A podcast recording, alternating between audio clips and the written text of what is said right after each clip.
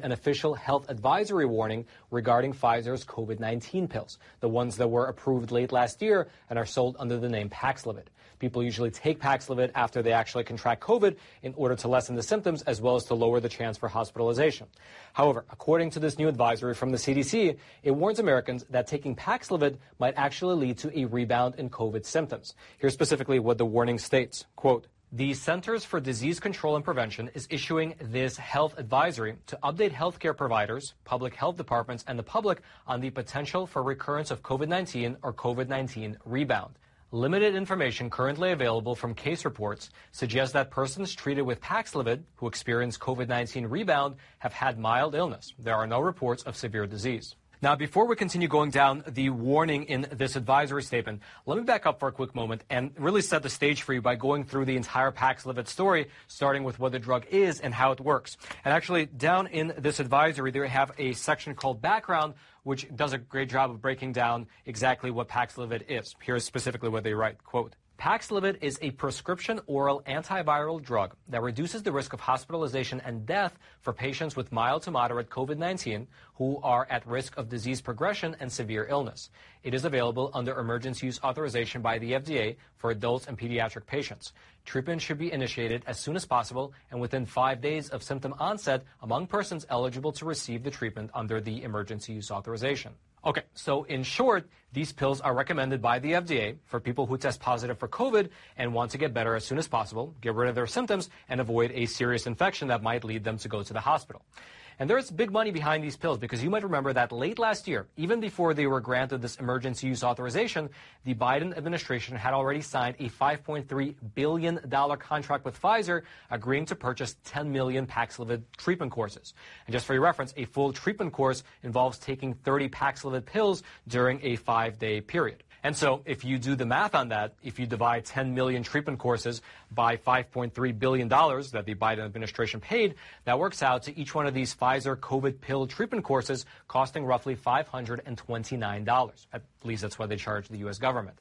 However, according to this new CDC advisory, well, it appears that COVID symptoms may actually return after a person completes their Pfizer pill treatment course. Now, what's interesting to note here is that even though this advisory is being issued now, many, many, many months after the emergency use authorization was granted, this was actually something known even during the clinical trial phase. In fact, when the FDA regulators were evaluating Paxlovid data for approval, they noted that, quote, several participants in Pfizer's clinical trial appeared to have a rebound in viral load five to nine days after completing their treatment courses. After the reports of rebounds post authorization, additional analysis of the trial data showed that 1 to 2% of patients tested positive after testing negative or had a higher viral load after completing the treatment. And so obviously this was something that was known beforehand, that a certain percentage of individuals who take Paxlovid do experience a rebound of symptoms and then retest positive for the virus, even potentially with a higher viral load. However, we here at the Epic Times, we reached out to the NIH for comment on this entire matter. And according to their response, it made it clear that for one, they don't fully understand what's really going on behind the scenes, and that secondly, they don't currently have any studies on this phenomena. Here's specifically what an official at the NIH wrote to us here at the Epic Times in an email. Quote, scientists with the NIH are working with the CDC and the FDA to figure out possible ways to better understand this phenomenon. The NIH currently does not have studies underway, but the agency is actively discussing potential studies to learn more about who this is affecting, how often it is occurring, and if a longer regimen would be more effective in certain cases.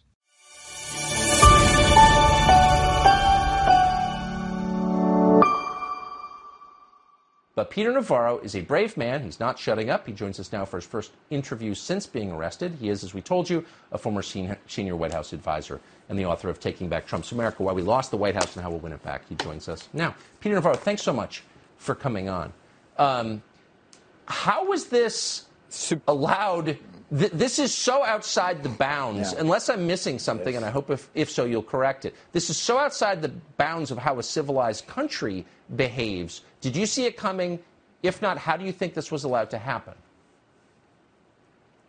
Uh, certainly, I, I, saw it coming. Uh, we have entered really dangerous, unprecedented waters. Um, Tucker, I was in a position uh, where a partisan committee uh, has weaponized the investigatory powers for the purpose of uh, preventing Donald Trump from ever getting back in the White House. Uh, they subpoenaed me illegally, and um, I, I was faced with the untenable choice of upholding executive privilege, which was not my privilege to waive. That's Donald Trump's privilege to waive. So I did my duty to the president. I did my duty to this country. And here we sit. And, and the civil suit I filed, Tucker, I hope will be historically important because there's really two constitutional issues here at stake. The first, with this weaponization of Congress's investigatory powers, is a clear violation of the separation of powers in our Constitution. The legislative branch is not supposed to be the judge, jury, and execution. I heard one of your commentators there when you played that clip. The purpose was to punish Peter Navarro.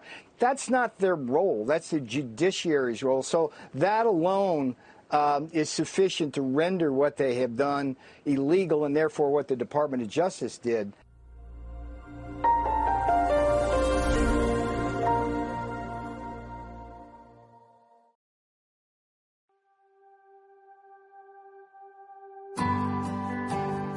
我叫六月的鲜花，I'm King。我叫无为有为，我是正义小 Sarah。大家好，我是玛利亚。我是挺国大侍卫，我是逍遥小哥。我是在三月九号来到我们买丽卡前线的，三月十号落地，在现场现在一个多月了吧？我来到这里已经有两个月了。咱们在这里从三月四号到五月二十四号，整整经历了八十一天。整个这段时间，我们从寒冷的冬天，一直到大家可以看到我现在的这个穿着。我记得我们刚来的时候，天上下着灭共的雪，地上全是那个冰啊雪的。都是在零下九度的情况下，一站在外头站十几个小时，做直播还要用手去发电。因为这个地方它是一个边境城市，非常的偏僻，什么都没有。那我们早上开玩笑去点菜是吧？从上到下只有波兰饺子，然后一吃那个波兰饺子就对吧？大大家都有感受是吧？刚来的时候，有很多人就觉得我们很奇怪，一下就来了一堆中国人，而且我们是唯一的一个救援团体，自带媒体组的。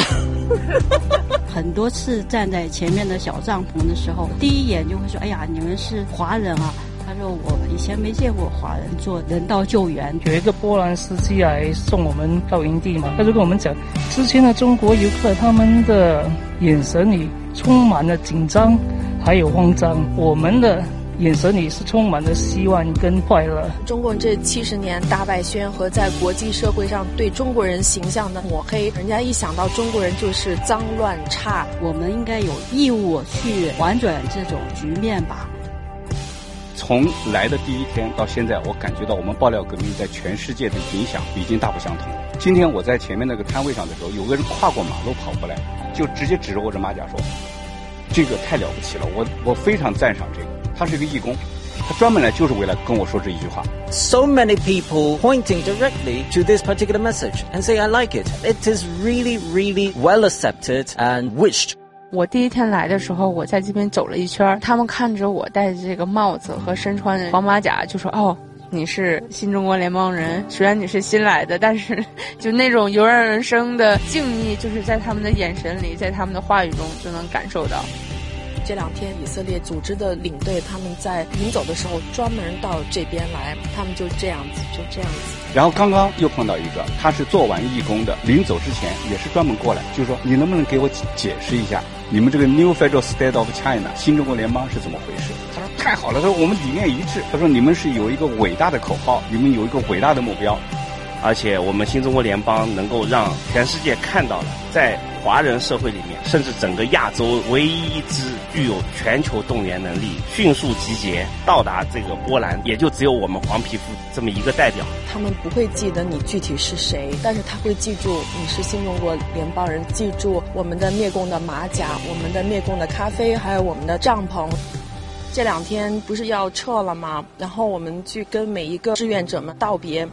他说：“我们特别特别想你们，我们希望你们的帐篷永远都在这边，你们的咖啡和你们的帐篷和你们的微笑，都永远放在我们的心里。”我们收获了这些国际组织对我们的尊重。新中国联邦人不是没有秩序的，我们是非常有条理的。他们都是非常的盼望将来新中国联邦去他们的国家建立新中国联邦的大使馆。让我感受到，我这次人生不虚此行吧。看到了我们新中国联邦第一次走上世界舞台了以后，影响力明显的在扩大。Take down CCP 定位。作为自由的一个人，代表着咱们自己的国家，那种开心我无法言表。能全身心的投入到这个人道救援，而且是做一个义工，我感觉到特别特别的骄傲。我看到我们就是在这个过程当中在不断的成长。而我们爆料革命最主要的就是传播真相。我自己觉得，第一，我学到了很多；第二呢，我也看到了我们队伍的成长。这次在前线，你看到太多的默默无闻的战友，默默的做事，这种让我感觉到了每一个战友都真的都是宝贝。我这次来想帮新中联邦尽一份力吧，很多事情我都是第一次做，之前也是没有做过，然后也是每天都学了很多的东西。回去的话有很多事情可以跟我儿子讲，这里像有台湾的年轻人啊，还有美国的，他会都会想做自己的事情啊，不一定就光要在学校学习，可以去外面体验一下大社会，也是一个大的大学吧。而且为什么我叫做暴力革命，就是有一个同理心。你看到现在的北京、上海的封锁，他们吃不上饭，为什么不可以是我家人呢？所以我们把自己放得很小，要看到别人的痛苦，要感同身受。只有这样子，我觉得我们才能真正的把共产党给灭了。这是第一次，我觉得未来会更加成熟，更加有国际化。下一次，我觉得我们会有更好的展现。当时我记得特别清楚，他和他妈妈进来，哎呀，妈妈的脸就是非常非常痛苦的那种的感觉。我就拿了一个巧克力啊，放到妈妈眼前，他们就很开心。这个时候呢，远远的咱们就去忙别的了，我就看到。他的妈妈在流眼泪，那我就慢慢的就走到他妈妈的背后哈，抚摸一下他的那个肩膀，真是那个时候，咱能感觉他们的心里边的那种伤痛啊。不一会儿的功夫。她那个小女孩就跑到我跟前，画了一幅画。她说的这个送给你。我一看，哇，那天我穿了一个格格的一个那个带帽衫的，她就连个格格的图案也画的。我胸前放了两支，她就把那两支笔也画的。哇，这画的大长腿是我梦寐以求的，做梦都想的大长腿啊。第一件事情还是感谢我的父母，好久没见到我父母了，还是先跟我父母来个拥抱。我们多么的幸运！大天气特别冷的时候，我们有了帐篷，我们有了这个火炉。可是看到我们帐篷外边的那些小小的帐篷，好多国际义工就住在那小里边。我们背后的直基因法治社会、新中国联邦实力，非常感谢你们。我想跟郭先生说，你是一个很伟大的人，因为你把真相都跟我们说了，让我们真正的更了解世界、了解人心，创造一个更好的世界。感谢全球的战友的关注，非常感谢七哥和联盟对我们前线战友中的关心。七哥是给了我们真的很普通的这些战友站出来的一个勇气啊！通过郭先生的努力，才有机会。五湖四海的战友，文化呀和背景啊都不一样，但是能在乌克兰前线的阵地上能聚在一起，这就是天大的缘分。刚来的时候，感触最深的是什么呢？就是前线冲锋陷阵的战友，尤其是刚开始的那种艰苦的条件，看到战友们那种拼命的精神，确实很感动。我觉得他们就是舍生忘死的感觉。因为那时候可能大家都知道会有感染，但是为了帮助。战友就没有想到自己的安全，就是那种背靠背的兄弟吧。看到很多战友他们生病了，后方的战友也在帮助他们很快康复，大家也都回来了。我觉得很多战友真的就是枪林弹雨中冲锋，根本没考虑到自己，在这种感召之下吧。我自己觉得在营地待的长一点，我也没觉得辛苦。互相的这种激励，你感觉到你融入了一个一个滚滚向前的洪流的那种感觉，你就觉得你不累。觉得我们很多年都没有这种中国人之间的一种互相的关心、生死与共。虽然我们都没有见过面，但是我们知道，我们新中国联邦，我们每一个战友都是背靠背的。你比方说搭个帐篷或者搬运东西，你根本不叫招呼人。只要有一个人做，马上一群人周围就冲上去了。八十一天坚守是很不容易的，是我们西中国联盟第一次在世界舞台上展现。我觉得这个归功于全球所有的战友，千千万万默默在付出的这些战友，虽然他们的名字没有让大家广为熟知，但是他们做的这些工作是无法用数量去衡量的。所有的人都做出了自己的一份贡献，传播了真相，把我们这份东西带给世界。中国人也是可以团结，可以友爱，我们有情怀，我们也是可以做很美好的事。我们的营地的撤离这个过程，我是非常的恋恋不舍，因为跟所有的战友在这里经历了这么多日日夜夜，我们留下了真正的深厚的友谊和感情。其实一个人的生命非常非常的渺小，我们每个人在世界上就是三万多天。如果你做的事情能够影响到一个民个重生、一个千年的和平，你会觉得自己有何等的幸运。其实我们都是有同样的信仰，一直在不断的努力，让自己成为更好的一个人吧。梦想是什么？是行动。只有你行动了，你才有真正的价值，你才真正的成功。我们所有的前线战友，现在所有的行动，不是为了我们自己。而是真正为了我们所有的中国人，我们只有站在了一起，共产党才会弱小；只有更多的人勇敢站出来，共产党才会害怕。打破自己的懦弱和恐惧，站起来，为自己而活，为你的家族而活。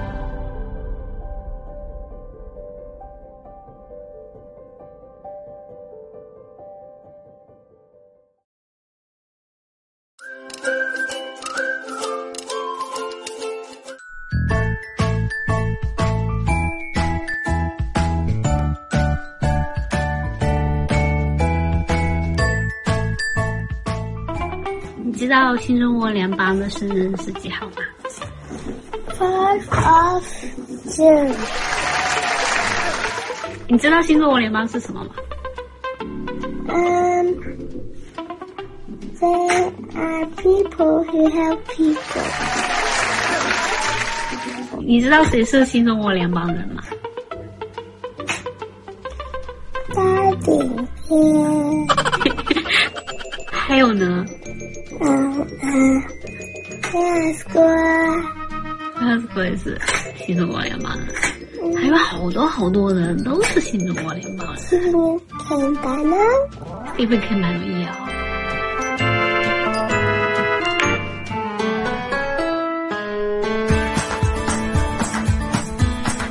乐儿，我们今天干什么呀？剪纸啊，剪一个什么呀？披萨呀，那我们看看到底捡什么吧。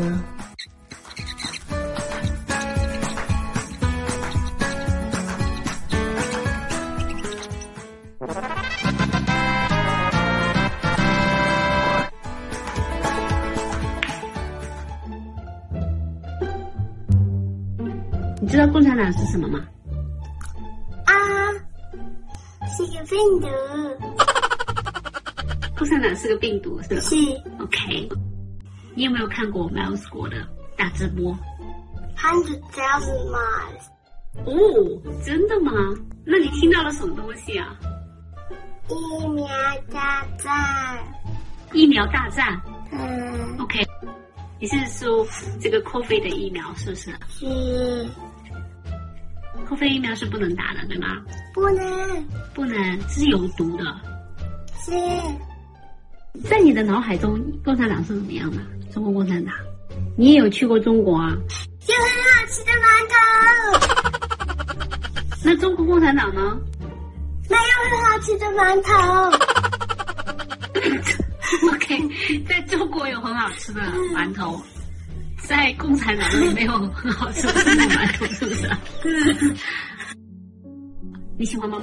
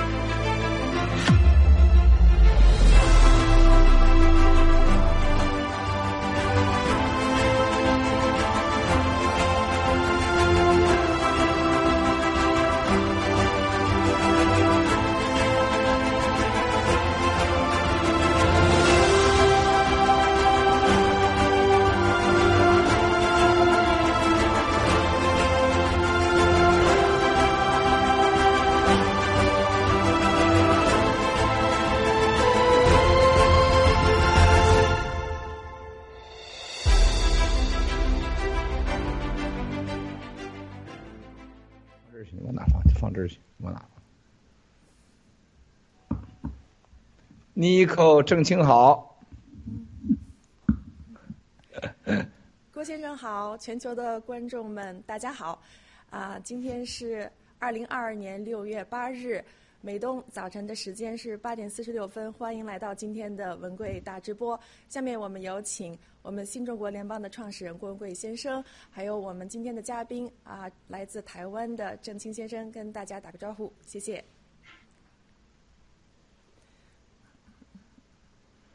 战友们好，我是来自台湾农场的郑兴。啊，我是来自台湾农场的郑兴，非常荣幸又来到我们的文贵大直播，谢谢。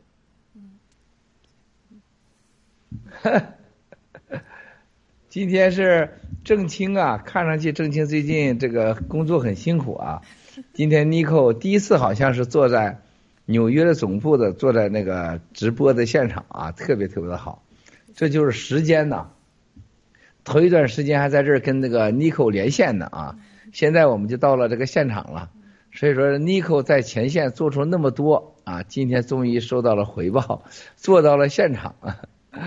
这个我在刚才上线之前呢，看到了很多战友给我留的信息，关于就是这个在咱们的两周年新中国联邦国庆中间见那么多战友担心病毒的事情啊，我昨天已经发出去那个视频了。发出去视频以后，就是那个抽血的视频，结果是啊，就是是完全是阴性啊，呃，包括了这个鼻子捅了三次啊，而是两边捅，呃，然后做两种啊血液化验，呃，负责任我不仅是为了我自己，我是让战友们知道没有问题啊，所以说非常好啊，感谢万福万神，昨天都是呃结果都是好的，让战友们也可以完全放心了啊，非常非常的棒。所以说呀，恐惧啊！如果因为恐惧，如如果怕这个所谓的死亡啊，怕病毒啊，我这这次参加两周年的庆典就肯定不会参加，那战友得多伤心呢。那么这次我相信很多很多人都会说，这次庆典最重要的不一样是什么？当然没有七个参加的庆典啊，和七个参加的庆典这是最根本的不一样啊！而且我们都沉聚在这个这几天。啊，参加这个成功的庆典之后的愉悦和快乐之中啊，我们今天来开始我们的话题吧。啊，感谢战友们的关心，七哥的检查都是没问题的。上天啊，在护佑我们，和战友们的相见和相见后的快乐和相见后的意义，是用任何病毒是无法衡量的啊！这是历史的时刻。谢谢兄弟姐妹们，谢谢。谢谢郭先生。啊，那么今天呢，我们大直播有两个话题，第一个就是关于六四两周年的庆典。那我们刚刚结束了新中国联联邦啊两岁生日的庆典活动。老卡着，新的那个声音，我听这儿。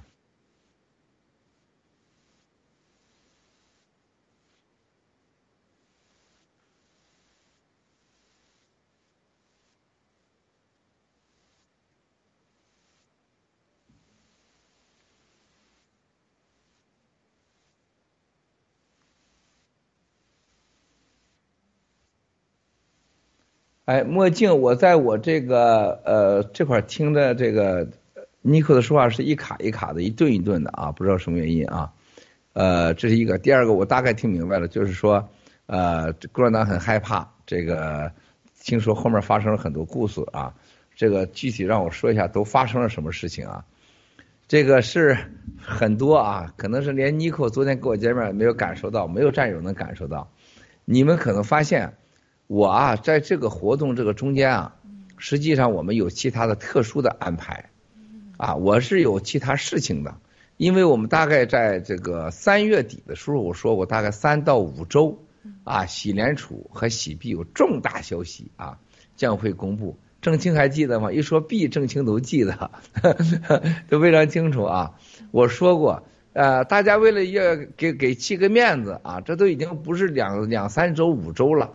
都已经两三个月都过去了，也没公布出来啊！大家也没人问我，怕我没面子。这不，这就是呃，咱们大家给我面子的时候没有坚持微针不破啊，不应该应该问我。其中一个，我咱们有三件，在这个两周年庆典期间，本来要公布的重大事件都没公布啊。其中一个就是咱们的喜联储、喜币他们的这个作为他们的主席吧，还有他们的联盟委员会、他们的管理委员会和律师，因为都是不同的投资者嘛，我的身份的问题只能是督督促建议，咱没决策权啊，或者帮助努力啊，代表战友。那么我就了解到，就是本来有两到三个国家是肯定在五月底、六月二号以前是肯定会公布获得这些国家的这个货币的，就是洗币啊，会在他国交易，还有批准交易所的事情啊。但是共产党啊，包括这个赵长鹏啊，他们联合一起，所谓找了一些专家啊，找了世界上呃数字货币专家。找了所谓的一些数币的数字货币的律师，大家都知道了。到目前，全球没有任何一个国家明确数字货币归哪个部门管，是归证监委员会呢，SEC 呢，还是归财政部呢，还是归什么警察局啊？没有一个国家有法律，没有一个国家有这个法律规定的监管机构。所以现在它是一个完全不在监管状态的一项这么一个数字货币。那么所谓的专家就更不存在了。包括律师，在去年你找律师没人敢接活，找数字货币律师，突然间现在就是律遍地是律师，啊，头两天专门有一个给人打死人官司的律师也成了数字货币律师。我说这王八蛋不是专门打那些所谓的死人的律师吗？啊，活人不打的，就是打死了人以后什么资产呐，还有争议啊，专干这事儿律师也成数字货币律师了啊。都是一帮骗子，特别我们这个海外华人圈里边，一帮律师平常就没饭吃，饿的天天跟那过街狗似的啊，然后找不着活干，只能坑华人。现在华人也没钱了，不好坑了，现在就搞数字货币了，所以大家务必小心啊！而且先收钱是吧？那么赵长鹏这个孙子就找了一帮人和共产党一起，然后共产党内部呢就是所谓警察部门。财政部门就整了一帮子所谓的证据啊，被洗联储诈骗啦，如何如何的，就给这国家写信。这个国家最后说这个我们还要批啊，但是你给我们点时间，不能在六月一号以前公布。啊，这对我来讲，你们没有注意到，我是很不约约的哈，很不约约的。所以赵长鹏这个孙子，我给大家说过啊，他不是一般的人啊，他绝对不可能是一般的人。他是一般的人，共产党早把他给掐死了，火币都给你弄死是吧？泰币都给你弄死，卢那币都给你弄死，干嘛不弄死你呢？啊啊，留着你的就是因为你有用嘛啊！所以说这是一个这个在庆典当中这个突发事件啊，大家没有意识到的啊，是不约约的。还有两个，咱一会儿接着话题说吧，先说这一个，别让妮可说完以后，郑兴你俩全跑了，留点希望吧。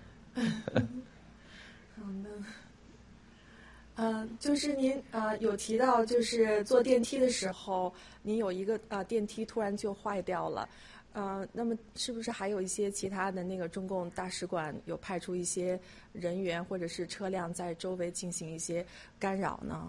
嗯，是啊，这个大家看到的这个是前面那天啊，我是从呃本来长岛哥、长岛市长安排的到一楼 拿摄像机下车接啊。我说千万千万不要，这个太隆重了啊，场面太大啊，咱不是不是咱的呃风格，这有点像王岐山啊、赵本山啊，是吧？傅振华的风格，我们就不要在一楼接。但是我进来的时候呢，我车先到了，长岛哥了，通着话一直在车上等着，那么等了大概几分钟，说可以了，我就往里进，进到大堂还是有照相机啊，好像当时也有录像机，结果呢？我就进了，当时好像是一个 C 八呀，还是 C 六的梯呀，呃，然后我就进去了。进去以后，他们也上梯了，咱们那些战友们也上梯了，咵就往上走呗，从来没有过啊，从那办公室里面，马上电梯咵就停了，直接就停了，就不动了，怎么弄也不动了。然后保镖就慌了，然后马上他对讲机就喊说，这个电梯已经突然间不行了，赶快离开。然后他们就马上把门给撬开，我就出来了，从从里边。就找到东南角那个，你你去尼克那个就是那个 C C 五号那个梯，就最东南角那个梯子一大排，最靠那个角那个，我老跟他们开玩笑，我说我最讨厌那个梯子要走很远，啊，结果就那个梯子开了，说我从那个梯子又上来了啊，这个这个情况发生已经不是一次了，在这个楼没有过。我说过一个，我们代理我的破产律师叫 B 二这家公司，也是代理那个 Johnny Deep 那个这个整个呃他两口子打的官司，在直播当中，Albert 那个他的律师事务所也是我的破产律师事务所。我上人家的大楼里边去，就在帝国大厦的北边一个大楼，上楼就在我上楼前，把整个楼啊两层全部黑掉。你记住啊，整个大楼电并没有黑。就是整个那两层楼大概六万尺全部黑掉，从来没有过，连刷卡就是刷门卡都进不去，而且也是同时电梯也是有直接我上的电梯垂下来的啊，也有这情况。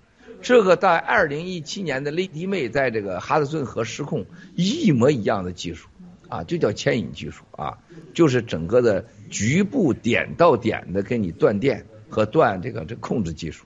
这是共产党这玩的，这才玩对他来讲，小孩太容易了。现在就像这个尼克对着镜头放个屁一样的，你很容易知道吧？因为这个是正常事儿，每天都干的事儿啊。所以说那天这是警告啊，这个电梯包括上去。另外一个就是发现，就中国中共驻这个纽约大使馆的那个所谓的呃受外交保护的车，就围着咱们那个那个直播区就转呐转呐转呐啊。人家当地政府保护部门都来跟我说，啊，因为你他是外交车辆，你还不能动它，啊，就像我们这儿有你们当时在那个 D.C. 去抗议的时候，就那个现场那个中国大使馆在那转转转，就干这个的，也就像 Lady 妹以前车在切尔西码头停着，旁边几个人你们都看到了，啊，就在那块怒骂威胁，然后旁边停的两个所谓的那种外交的通讯车，啊，就是干扰你的，啊。那么这是比较明显的这个两个例子。更重要的事情，在这之前，我听这个长岛市长说，就是我们有一个推呃推流的电脑，一直那几天都在播，都在测试。就那天早上的时候，突然一个幺零八零的，然后呢这个一下子就给黑了，然后幺零八零那个电脑就打不开了，好像好像不能用了啊。所以说这些事情呢是体现在我们现场的，但是背后呢实际有很多很多故事。啊，比如说我们在这个我住的楼下呀，发现了很多共产党的驻纽约大使馆的人呐，啊，这个在那块转悠啊，威胁呀，包括我那个电话就别提了，发信息的，这什么呃，如提灭共杀。啊，如提中共领导人杀。啊，如果是攻击中国领导人杀。啊，就那个那个单好好多都在我手机里呢，那我见太多了啊。然后有人给我发这个这个信息让我接，不接的话就我就会看到什么什么灾难啊，说你楼都下不了啊，这种事情多了也有打电话来的啊，以战友的名义打电话，结果说我是警察啊，我警告你今天闭嘴，最好你待在你住的地方，是吧？七哥在对这对我来讲，他他不如个蚊子啊，我连我连搭理都不搭理他。啊。我那边照样洗澡，照样冲凉，是吧？呃，七哥照该干啥干啥啊！越是这样，越坚定了我们一定要消灭中国共产党。这都是小孩玩的游戏，就是以黑治国，以骗治国，以 low 治国 啊！这世界连连正清都影响不了，郑清该双休双休，该干啥干啥，是吧？他还找我来了，不是开玩笑了吗？这是个说不完的很多事情，包括外地的战友。我们刚到日本的一个战友，开有意思呢。没经历过这事儿，刚跑到日本没到不到几个月，就那天出去突然接电话，啊，姐夫被抓了，所以他他姐夫照顾他妈，还照顾他老岳父，姐夫是个老实人，姐夫给警派出所抓了，说让你这个谁站出来骂郭文贵，不骂郭文贵的话，今天你就回不去了，把他吓个半死，我那你站出来骂啊，赶快骂，然后他说不，还让我写东西，说我这个被什么 G Club 给骗了。他说他没搞明白，我没有 G Club 会员。他说是你弟妹有 G Club 会员。他说结果写给我，我说你赶快签了，你就别给他说呀。我到最后这都是作假的证据。就是共产党，你去想想啊，远在一万多里的日本，到一个纽约我住的地方，到办公楼，到周围的所谓大使馆的车，然后当天在国内所有大家看 VPN 的都知道。能上盖特的，看到一半或者一部分，啪就断了，再也上不去了，这是从来没有过，啊，然后回放回看还是可以看的，而且我们能看得到，这个 VPN 这第一次出现在聚集最多的地方，竟然是来自哪里？大家都很难想象，过去都是福建、广东、深圳、广西一带啊，这次出现大量的 VPN，你都难想象是在哪里啊？西藏、西宁 这样的地方 VPN 是吧？我觉这挺夸张的啊。东部福建就上不去了，因为这是所谓的对台这块就更不上了。啊，就这种情况下，当天三亿多次的看，啊，到昨天上午十几次，现在我还没得到最新的消息。就共产党对六四的恐惧，和世界上唯一为六月四号这些中国民主运动英雄发生的这一场直播，还有一个就是我们两又是一个两周年的庆祝，让共产党有多恐惧。如果你不恐惧，你没必要这样，啊。更重要的事情，就我们战友到现场那种精神状态啊！我有我们长岛市长，有我们现场的墨镜小白、小小啊，我们的 Mandy 等等等战友们一起的阿甘做出的这个专业直播、四 K 直播，和这个离两年前、三年前、五年前七哥拿这个手机到处乱播那种样子是吧？蹦蹦哒哒的啊！他们说我像猴一样是吧？有什么能蹦几天啊？然后下边一留言全一律完了，马上送回去，马上遣返，马上完，百分之百是吧？所有这些什么熊宪民呐、博逊伟石啊、什么那些高冰晨呐，还在哪儿呢是吧？就这种对比性，对共产党是很不愿意看到的。就咱们过得都太好了，男的帅，女的漂亮啊，然后你们现在待的地方也太重要了，然后关键是他非常不好。就那跟五年前比，共产党哪样跟咱比，他哪样都不好。国际民生、国内经济、国际整个的老百姓的生活，然后又有病毒，又有疫苗，又是上海隔离，又是又是香港问题，俄乌战争，然后内部所谓真的假的政治斗争，然后呢又发现这些人越长越老，然然后现在腰背都弓下来了，是吧？是七哥头发白了几根啊？他们是整个人没头发了，是吧？现在是不染就没了。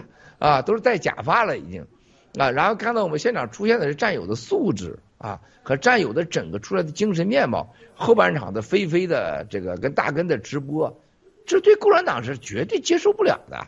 这就像陆大脑袋、石耀岩和九指妖、鸡腿潘、高平晨，他绝对的，他一秒钟都看不了现在我们直播的样子。他一看，为什么尼克正经过的长那么样？为什么你们的穿那么好？为什么你们能那么舒服啊？他们连吃屎的机会都没有，你想想，闹了五年了，浪费了五年的生命，屁都没有，而且面临的一定会进监狱。陆大脑袋一堆的被诉状，然后九指妖也是啊，然后这个这个食药炎也是，那个九指妖他有一百条命都会进去，陆大脑袋一定会在美国一塌糊涂的惨啊，他会他真的连这美国吃草的机会都没有，那就是食药炎就别提，他已经被定义为精神严重疾病。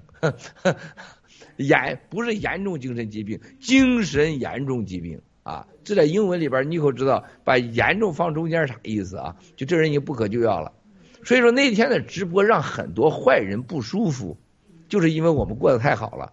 昨天呃前天晚上我睡了个好觉，醒来以后，哎我天呐，我就觉得舒服的不行了。昨天晚上回来又是两觉，我把我中间两个给人家是小视频的会都给忘了。两觉这是很少有的，两觉就睡到了天亮啊，睡得很舒服。但是我们让很多人睡得不舒服，吃的不香。所以今天上来直播的时候，哎呀，好舒服，就感觉跟休假一样。谢谢尼克郑清。非常感谢郭先生啊！看来真的我们新中国联邦两周年的庆典真的让中中国共产党吓惨了。我们喜币和多个国家和这个重大合作的这种呃消息也让共产党是瑟瑟发抖。我们这五年来是看到太多共产党这兔子打拳一路一溜小动作，但是呢，这只是啊这个为了啊给我们锻炼队伍，让帮我们去提升解决困难的能力啊。这个共产党他呃。就这样做，再怎么这么做，他也不可能说，我们洗币诞生以后，共产党做一些骚扰，我们洗币就消失了，没有了，不可能的。我们洗币，我们新中国联邦啊，诞生以后就永远不会消失，永远就会成为这个战胜共产党这个啊邪恶魔鬼的的最最坚实的这个正义的力量。那接下来，请我们导播这个切入到啊下一个，让我们呃想向郭先生提出的问题。啊，那郭先生呃爆料五年多来，您一直生活在严密的安保之中。不能和常人一样享受亲情和友情，时刻要承受巨大的压力。但您不仅带领大家灭共，还为大家赚钱。那六月五日，您冲破安保的拦阻，啊，不顾个人安危和战友们见面。尤其是没能出席两周年庆典的几位战友，您一定要和他们见面。当时您是一种怎样的心情呢？非常感谢郭先生。郑清啊，这个可能是大家都会谈这个问题。我也看了老奶奶啊，文保老奶奶 Jessica G 啊，还有还有那个跑得快呀，大胃王啊，他儿子都在谈这个问题啊。这个大家放谁身上谈的时候呢，可能谈的话题都是一样的，因为很多人不是我啊，你们不，你们很难体会到我做出这样的决定是什么样的感受。呃，坦白的讲，就像今天你看我做这直播是吧？我做直播很简单的事情。你看着多正常，你们俩不会有任何感觉的不正常。但对我坐哪儿直播，这都要受过安保团队、法律团队，啊，他们都是要管的。谁在我旁边，这是必须管的，啊，这个是就我生活中最大的不自由，就是大家为了我，真的是为了我好，为了我的安全，还有这个各种问题，呃，让我我能活到今天，也是因为这些人，要不然肯定活不到今天。就是。他一切都受辱，就是我上洗手间，我今天多去一次洗手间，就会来问你今天为什么多去一次洗手间，是吧？因为他要是担心你的病身体和健康啊。你去想想，当时我们现场，我参加这个现场之前，所有人没有一个人同意我参加的，就是没有检查出这个所谓的假阳性之前。那我已经跟很多战友在现场已经是打打热几天了啊。在这块安排呀，这个的，然后又收到了一系列的威胁的信息。我可以告诉大家，没有任何任何人，他会在那种情况下，他会再选择去现场。啊，班农先生已经是到达纽约了啊，跟我说，他麦尔斯，明天我要去现场，你一定不能去现场。啊，包括我的当地的政府还有部门都说，你建议千万不要去。就是后来本来我们选出十几个战友要到那个公寓去参观，后来没让去。就是这保镖就两天，人家都不头没到现场。他说我不能负这个责任，你要真弄我就不干了。就像那年似的，我下楼了跟战友见面，人家一半辞职了，是吧？人下边就不干了。说你而且为了你这战友要来谢润，你超过这个规定的数的时候，得要是给你设两道检查安防的岗。然后上下楼这些病毒的测试，他说你这个问题有了事儿，你说不清楚法律责任啊。他说我们不是不相信战友，是共产党还坏啊。你想想，我那天都早上了是吧？而且我这个大早那天晚上也没怎么睡觉，然后这早上就下楼，到楼下之前已经知道了咱们又设呃这个有阳性的，而且头一天已经知道假阳性的，那我还要上，这个是很大的压力啊。所以大家能看到我们总负责的啊，原来的这个这个头都已经不在现场。那么我就到了现场以后，开始说说好的，那你坚决不能在在呃跟大家拥抱是吧？我们的大卫还有他太太啊，呃 Judy，他大卫来给我绝抱，我说我不能跟任何人拥抱，但是我别扭啊，是吧？我不拥抱战友那那种眼神小酒窝等所有的战友们，当我离开那屋，我再回到那屋，我跟他们讲，我说我我说我特别理解你们保护我。但是我是一定要拥抱的，我说不拥抱这真的是跟，我说跟死了没什么两样。我那么多战友都在那儿，我都这样眼巴巴的就想跟七哥拥抱。我说我已经到这儿了，我说我我即使染上病毒我也值得。我说这是我的权利，希望你们能尊重。我跟他们谈完了，他们当然不会说是了。那我回去跟大家就去拥抱了，啊，拥抱以后的感觉和没拥抱就这么差一点，战友的感受是完全不一样的。我不能惧怕病毒。甚至惧怕死亡，把那么老远来的战友，战友的命不是命吗？战友难道跟你拥抱战友不怕染毒吗？为什么就是以为拥抱战友有毒，你没毒呢？是吧？我给他们解释，我说这是不公平的，我说我这都是我的兄弟姐妹，所以我一定要拥抱。当拥抱完以后，大家都很开心，都拥抱了，但是他们很不开心啊。我们一直进行到晚，包括吃东西。就是绝对保证啊！虽然我不能喝一口水，不能吃一样东西啊，我当然吃了，是吧？我我说如果毒的话，我们一起毒死，也不能把只把战友毒死，把我留在这儿啊，是吧？我当然要吃了，他们也是很不开心。包括喝水啊，我喝的都是美国现在最流行的水，世界比巴黎水还好的，就是安斯塞尔这个水，这是我要求所有现场都喝这个水的，我也是喝这个水的啊。中间甜甜有一次就是，他就拿为了拿的容易，就拿了因为太大瓶，他就拿了一瓶依云的水。我我第一次说了他，说了孩子很不高兴还。那么这就是为了就是我们是一家人嘛，而且这个感情，我就站在另外一个角度，我给团队呢带来了很多麻烦。但是我要我要让他们知道，战友如果有毒，我和战友们一起有毒，啊，有病一起有病，啊，有风险一起有风险。战友们来了，为什么我要耍特？为什么我的命就比战友值钱？啊，水要喝一样的啊，我一定我是发自内心的，而不是演戏，我也不需要演给任何人看。啊，这也没有给战友做任何承诺，但是我心里舒服啊，我我心里很舒服，战友才感觉也会不会错嘛，所以说就这种情况发生了，但他没想到这个事儿之后，第一天直播完了，又出现了一个啊，我们的文子医生啊和长岛哥他们是为了当时因为三台机器在酒店检查，检查了 Q 妹呀。检查了这个这个老奶奶呀，Jessica G 呀，Rick 跑得快，大胃王，啊啊，这些人说是这个阳性，结果是假阳性，是因为有其中一台机器啊是一个给污染了，这确实让人很难接受啊。这个我当时我听了，我早上醒来我都懵了，我真的懵了。本来这件事大家就不接受，你像文宝老奶奶七十五了，是吧？人家就来了。你说我见不了文宝老奶奶，文宝老师来看七哥来了，结果给弄成阳性，他又很小心，他在我们青蒿素群里，啊，这个让人很不舒服。我说这事太严肃了，但是我在想，这咋办呢？这时候呢，就是安保团队也好，还有这个呃投资委员会的人，肯定就担心我，知道我的性格，他们了解我，我一定会设法到现场去啊，呃，鼻子痒。等等，哎，为啥这里边老吵？这 墨镜啊，我听到你那个背景的声音，有回声。啊，现在好了。哎，还有听得嗡嗡的，大家他们就知道你是不是要到现场去啊？他说虽然他们检查出来的假阳性，但你不能到现场去啊，这个太疯狂了啊！也没有任何人说怎么来处理。后来我给啊铁血主啊，我说我们要处理这件事情，要给大家一个交代啊。这七八个人来没见到七哥，当然我们战友文宝老奶奶、加斯科基啊、瑞克，所有人都说，哎呦七哥我们完全可以接受，已经来了啊，我们也看了直播了，很包容。金枪鱼他们后来也给送到酒店去，长岛哥和老班长拿拿酒店去吃了，茅台酒也拿那喝了啊。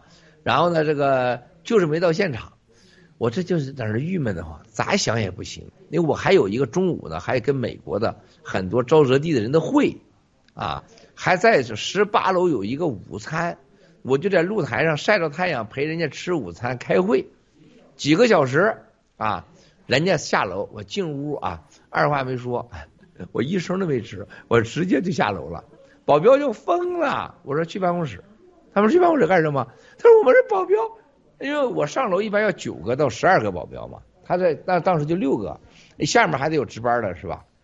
我说你就听我的走，他们就傻。我说不要给你们头打电话，听我的走啊。这时候长岛还不知道咋回事呢，就同时文宝老奶奶上了楼啊，那我就上楼了。一上楼，文宝老奶奶哎，不知道哪天那天那么巧，他们还有摄像机啊。谁不知道我上来？就完了，背对着我，我一上去吓了一大跳。我说过来拥抱吧啊！然后呢，后来杰森，我说叫杰森盖基也过来，跟他先生、跟他孩子，还有瑞克这些人都来，跑得快，大胃王啊，都让他们过来啊。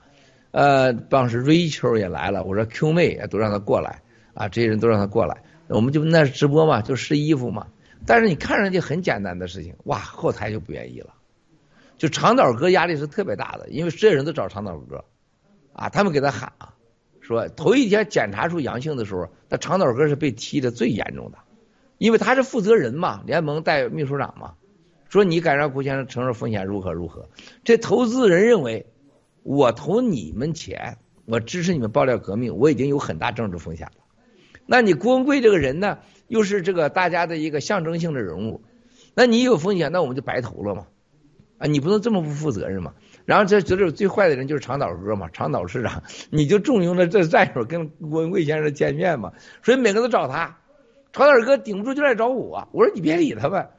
那么那天我一到那，长岛哥就傻了。我说这样，我在家离开的时候，我把我把冰箱给打开了。我们曾经准备好当天开幕时的有一个一千克的呃鱼子酱啊，由墨镜买的，一万二千美金啊，Bruga 的这个鱼子酱。但是呢，律师还各方面建议在现场不要直播中吃鱼子酱，说你看看你们这个法人家搞不清的是法治基金捐款的，这个绝对跟法治基金没有任何关系，包括这个呃这个贵的吃的东西。全是有投资者赞助的啊，还有家族基金赞助的。那么这个鱼子酱那天就老班长长岛哥和如水和班农等还有其他朋友在我家三号晚上吃了一点儿，那个冰箱还在冰箱搁呢，我就从冰箱拽出来，我就给拎到那个就是六月五号，我就拎到现场了，我就放冰，我让保镖你给我放冰箱里边。长岛哥没看见，傻乎乎的啊！我到现场，我说长岛哥去订饭去。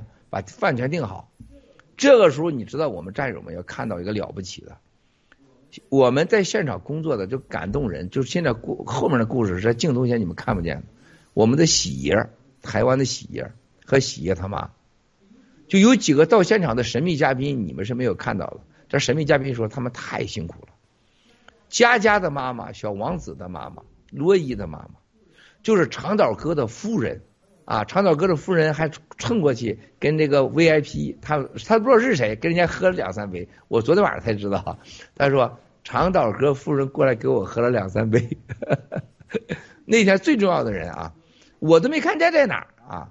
那么结果他他在现场待几个小时，他看到了整个后面我们战友的团结和辛苦，小新啊，小 Sara 啊，我们的木木啊，一个又一个的战友的专业啊。和那种勤劳，他们感动，他说真的是大家太用心，真的就一家人。就长岛哥那句话说的一点不是夸张的，没有争执，没有任何偷懒的。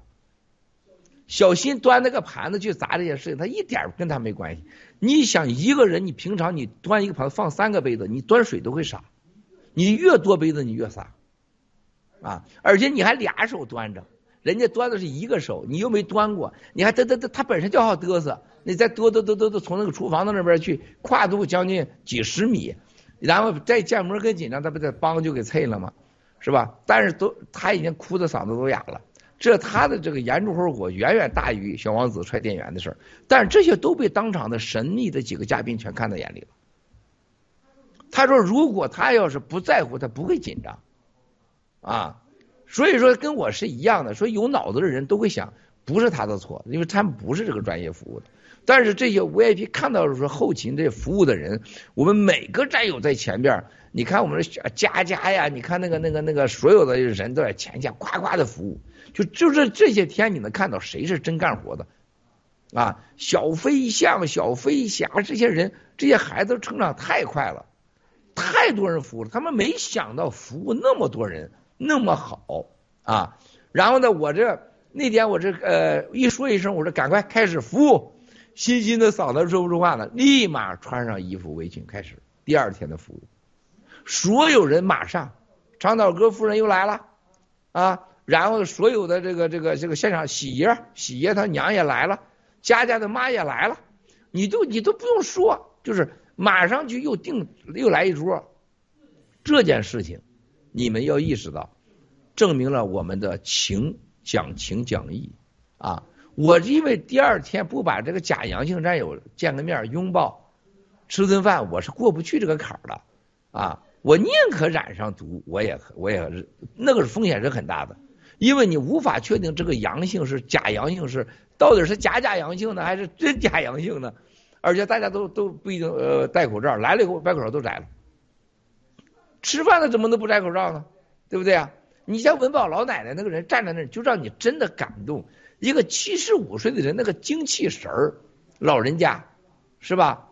你看那个状态，加塞科技带着老公孩子来的，是吧？你要跑得快，跟儿子折腾了几天了，在下边跑，天天真的是人家是一家人家，这是这是就真的当成自己家的事的这么干。每个人，你像喜爷喜妈那样人，咱没有人注意他。长岛哥夫人几乎真的没有停过就，啊，你说不见人家我怎么受得了呢？所以上来大家试衣服啊，拥抱啊，然后呢，我还把鱼子酱打开，因为头两天金枪鱼也都吃了，这个鱼子酱也吃了，然后喝茅台酒。昨天我才知道喝多少瓶药茅台酒，你们知道吗？这一千两千美金吧一瓶的茅台酒，到中国去这一瓶要卖五千到六千美金，因为只共产党的邪恶就这样，因为美国的茅台是没有啊没有催化剂的，就是没有化学的催化剂，没有保鲜剂的，任何一个这样十五年三十年的酒到中国去翻两到三倍，啊，我那时候在国内时候能喝美版的酒，比没人喝这个中国版，都喝这个，啊，而且如水的有本事了。我找都找不着，要送美国人，哎，他就能找着那么多。东北波士顿弄两瓶，加州弄两瓶，全美国找。你知道这两天喝了多少瓶酒吗？你们俩知道吗？这看起来应该有有个好几箱吧。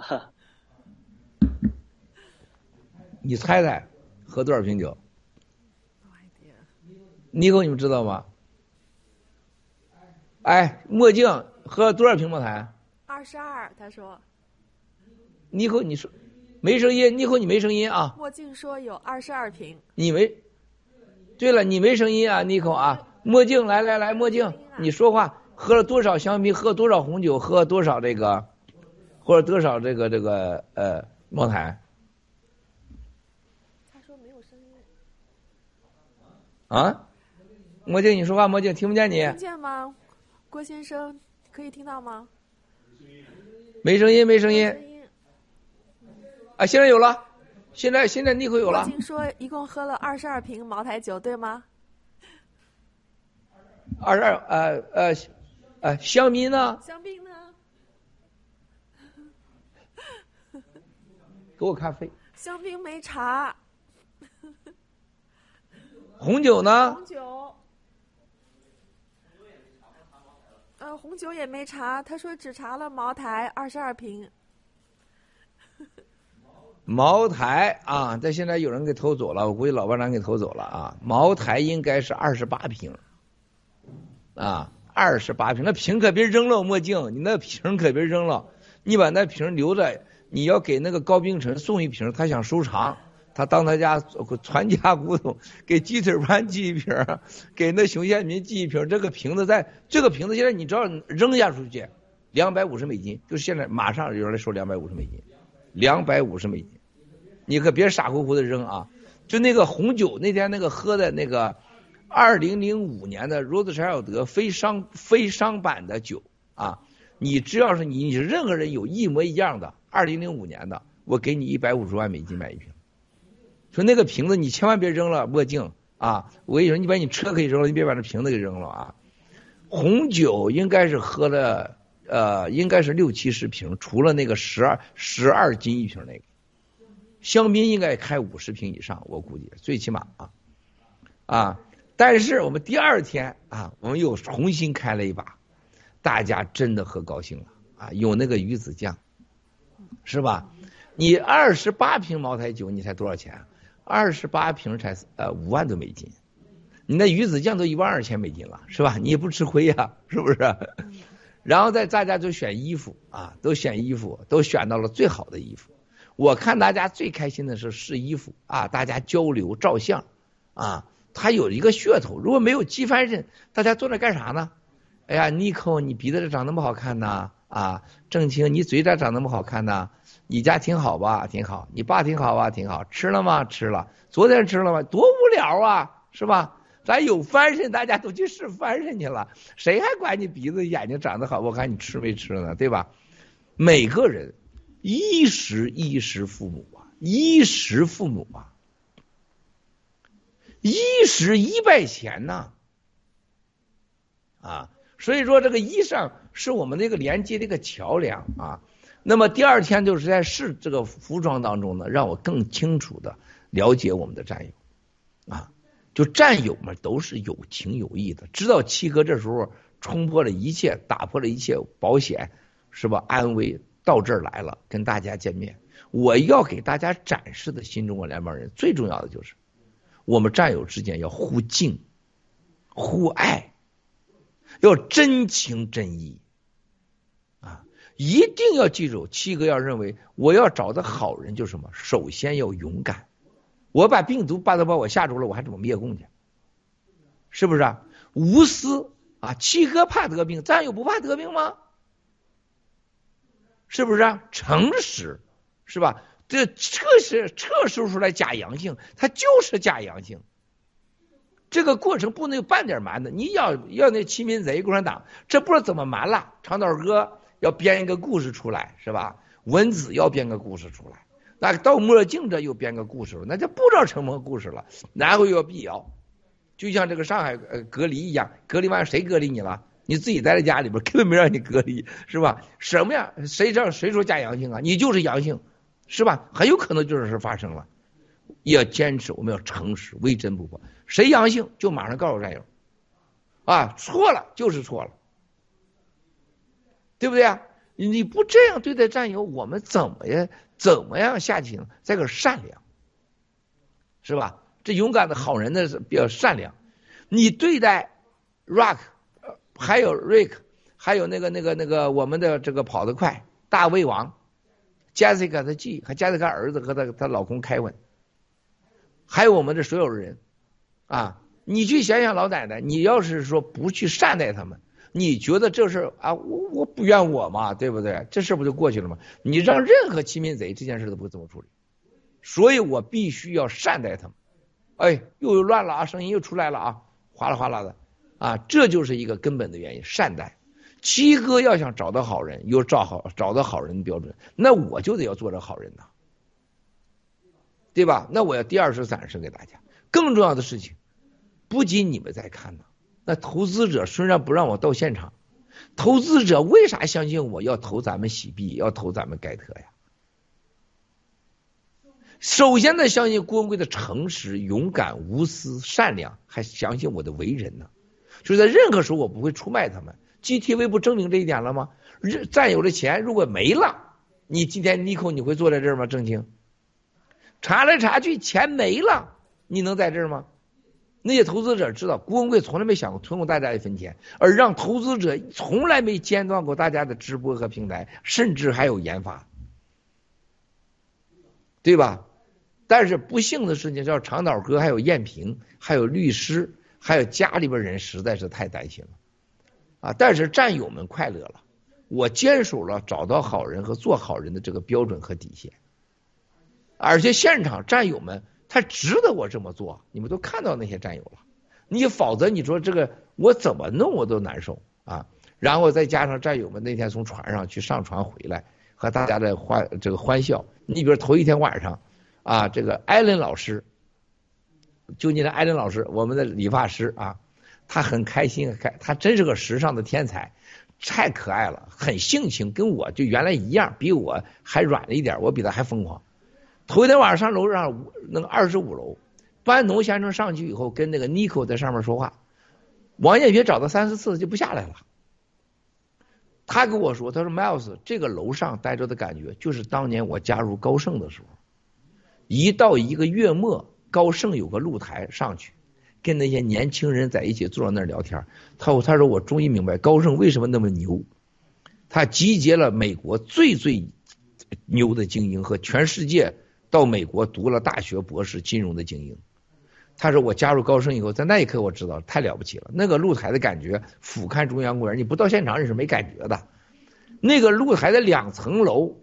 那个两两层楼啊，本来是给咱的，他要四百五，要六百万一年，后来五百万、四百万，我不行，我就给你两百万，两百万的话租下来，我说让总部使用，有可能是咱的啊，这次是免费给咱用的，班农就不下来了，就在楼上跟尼克谈，跟跟小飞象谈，跟战友们谈，因为我没上去，这是他后来跟我说的，他说 Miles，你让我以前消信消灭中国共产党，我从来没认为我们能做到，我们可以去做。他说：“后来呢？经过了去年六四，我相信我们能做到。原来你说建新中国联邦，我认为啊，你能建，你能不能持续下去？我怀疑。他说你持续下来了。他说现在近期能不能灭掉共产党？他说通过我在今天这个，我相信很快会消灭共产党，啊，非常快相信共产党。他在楼上跟 Nico 大家讲的很多很多，说你能担保我跟 Nico 见面不再是那个 Nine Finger Girl 事情发生吗？我说不会不会，叫我担保 Nico 不再是第二个那个那个这个九九指妖，哇塞，我他都害怕了。我说不是不是，他从楼上整个不走的，一直到那块儿跟大家喝。结果好，这一小三儿给我发个信息，艾伦在楼上抽烟，啊，说人家让你让离开那个地方。他还发还错误信息，说离开大楼，把我吓坏了。马上我让那个 Antony 去跟那大楼联系，是管着管理这个物业的。人家说没事，误会了，误会了。但这件事儿很大啊，因为在美国没有保险的这个烟的险的楼，你要是抽了烟，那是是刑事问题，不仅是罚款，可以直接把你抓走的。这个楼人家也担心不起，因为你着了火了，他这个楼就完了，保险不认的。所以说后来就说没事了，说你可以马上就回去，到晚上十二点都没事啊。哎，艾伦给我发信息，七哥我错了。我说艾伦，你七哥也喝多过，你七哥也高兴，这没事儿。你跟艾伦完全真心我但是你注意，在纽约这个密集的城市，最怕的一件事就是火灾。你像我在希尔是我家，我抽烟，我我不该抽地方，我从来不能抽的。因为那个是对这个楼绝对不保呃不负责任，任何情况下着了火，在曼哈顿是个灾难，因为救火太难了。那么这些事情呢，我们必须让律师知道，也让投资者知道，他知道我们的处理，我的态度。哎，他们的总结是什么？你很疯狂，Miles，你很让人不不舒服，你只有你的兄弟姐妹，没有这些投资者。但是我们个人上很佩服你，啊，你是个男人，你是个英雄。你心中真有这兄弟姐妹？他说：“如果让我选择，我不想当你投资者，我想当你的战友。记住，战友们，刚才你问我这个话题，他最终的结果，他让这些人看懂我们中国人的文化。我们中国人是比世界上任何一个民族都有感情，比任何一个人啊都有着人性。我们和共产党不一样。七哥亲身做到了。然后昨天我是在隔离两天后。”啊，戴着口罩，昨天现场我跟你，呃，尼克都没有任何戴口罩，鼻子测试两种测试全测，哎呀，把我鼻子给我捅的，哎呀，然后血液测试，啊，为什么我要回家？我要回回来康州见你七嫂，我到康州见你七嫂还家人呢，还那么多人呢，你说人人家你七嫂不能说你不见你不来给我拥抱，咱俩不去上床，那不可能吧？那我得负责任呢，还有个战友离开了。七哥，我们没传你，你有没有传给我们呢？我让战友离开的时候放心，所以我就在办公室。昨天你给我看到了，美国一直给我做病毒测试的，所有测试马上推出去。我让战友说，七哥没有，说明你们也没有，你没传给我，那你们也没有，七哥也没有传给你们，让家人放心，因为菲菲也要回家，是吧？老奶奶也要回家，所有人都要回家啊。那七哥有没有传给你呢？说我也证明我没有传给你。说这些负责任的具体的行动，天下人都看着呢。不是我们直播几亿人几亿次看，十几次看，我们做的事情，这十几次人都会看。啊，不是人在做，天在看；人在做，人在看，这比天看还重要。然后自己的良心要对得住自己。啊，我觉得这就是我说要寻找好人的标准。寻找好人，你得是好人。对吧？你不能说今天哎，正清你去寻找好人去，你当坏人 是吧？寻找的好人都给正清干活是吧？然后你当坏蛋去是吧？既不诚实也不勇敢哈，然后非常自私啊，是不是？那这怎么能行呢？那么这个活动最重要的是证明新中国联邦的标准适合任何人。新中国联邦的做人做事会受到世界各族各类人来自世界不同投资者，有犹太人，有日本人，有英国人，有德国人。是吧？有台湾人，让他们绝对的尊重我们新中国联邦，这是可以信赖的平台。这和共产党的所有人一切都造假完全不同啊！这个背后的事情很多很多啊，回头再说。谢谢，谢谢。真的非常感谢郭先生。刚才听了郭先生的分享，真的是感慨良多。就像呃，我记得在投资业界经常听到一句话，就是投资就是投人，投资就是投团队。我相信我们战友们五年多来这个啊跟随郭先生，我们就是投了郭先生这个人。我们看到了郭先生的勇敢无畏，郭先生的无私忘我的奋斗啊，共同带领大家往这个灭共的方向去奋斗。那郭先生做到了无我，郭先生做到了无私，那我们战友们也以郭先生为榜样，我们也要努力的做到说，啊，我们战友们要啊这个互敬互爱，我们要以无私服务的精神，这个去参与整场爆料革命。那同样，这些像啊喜联储的这些投资者啊，全球的这些正义的沼泽地，这些前一百大家呃一一百大这个呃家族基金，他们投我们新中国联邦，也是看中了我们这个战友这个群体，看中了我们这个团队，他们相信我们新中国联邦人已经给他们展现出了我们坚强的意志力，这个决绝的啊果断的灭共的信心啊，以及我们诚实勇敢啊无私的精神。那我相信啊，尼克在这个乌克兰前线也一定是这个感慨，肯定是啊比我们都啊这个更更多的，因为啊大家在乌克兰的前线啊这个冒着共产党的骚扰，冒着病毒的威胁，但是大家依然要做到无以无私无我的精神去服务当地的啊这个呃难民。我觉得啊尼克肯定是有非常多的这个心里话啊想为想和我们战友们去诉说去分享的。嗯，好，谢谢郑清。嗯，其实关于呃六四庆典，是我今年是第一次参加，对我的震撼是非常大的。因为我去年在第一次六四庆典的时候，我是从头到尾坐在那个电脑前看的。那我有我有注意到，去年的话呢，摩呃摩根先生和他太太也有参加。那么去年的时候，我们没有他的就是啊、就是在现场的相片，他也没有接受采访。我们知道，就是在西方那些贵族的家庭，尤其是像摩根他们这样的家庭，他们是从来不接受媒体采访的。那么今年的话呢，我对我来讲是最震撼的，就是摩根先生的太太 Connie。呃，他有公开亮相，然后接受郭先生的采访。这次采访的意义，我觉得对不不仅对十四亿中国人民，还有对全球的观众，尤其是金融界所有的人，这个震撼都是非非常大的。因为的话呢，他有谈到我们的啊、洗币，有谈到 G Fashion，有谈到我们这个新中国联邦人的文化主权。那啊、所以我觉得。今年这个亮点是非常的震撼的。刚才郭先生也有提到，在现场还有三位神秘人物的出现。那么我们特别的好奇，想知道这三位神秘人物他们是谁，然后他们对新中国联邦会起到哪些方面的作用？如果郭先生方便的话，可不可以给我们透露一些？谢谢。谢谢尼克，我们呃，我们大家都是同心为业呀，我们都是保持着对好奇的这种这种啊好奇心一直存在，特别好。首先，我想说一下摩根先生。昨天下午的时候，我就是尼克还在的时候，我跟那个啊律师们开会，就是很多很多的事情啊，包括这个活动啊，很多律师。我说国内呢，中国人很在乎摩根这个名字。啊，共产党内部听说摩根这个夫人接受采访，摩根先生在现场被这个小心红酒泼了以后，继续留在现场，而且兴奋莫名啊，他们相当不爽，因为很多战友呢都是线都是个线性思维，很多人没有注意到，就当年七哥在北京时候叫摩根中心盘古大厦，啊，刘琦对这个摩根这个名字简直是气死了刘琦这王八蛋，他觉得我是个骗子啊。然后呢，王岐山来的时候开会，你们记住最早的时候，王岐山说谁是郭文贵啊？那个楼在个那个旁那个奥运村旁边那个龙头是谁的啊？是吧？刚来的北京市长是吧？他多牛啊！那时候二零零三年的时候是最火。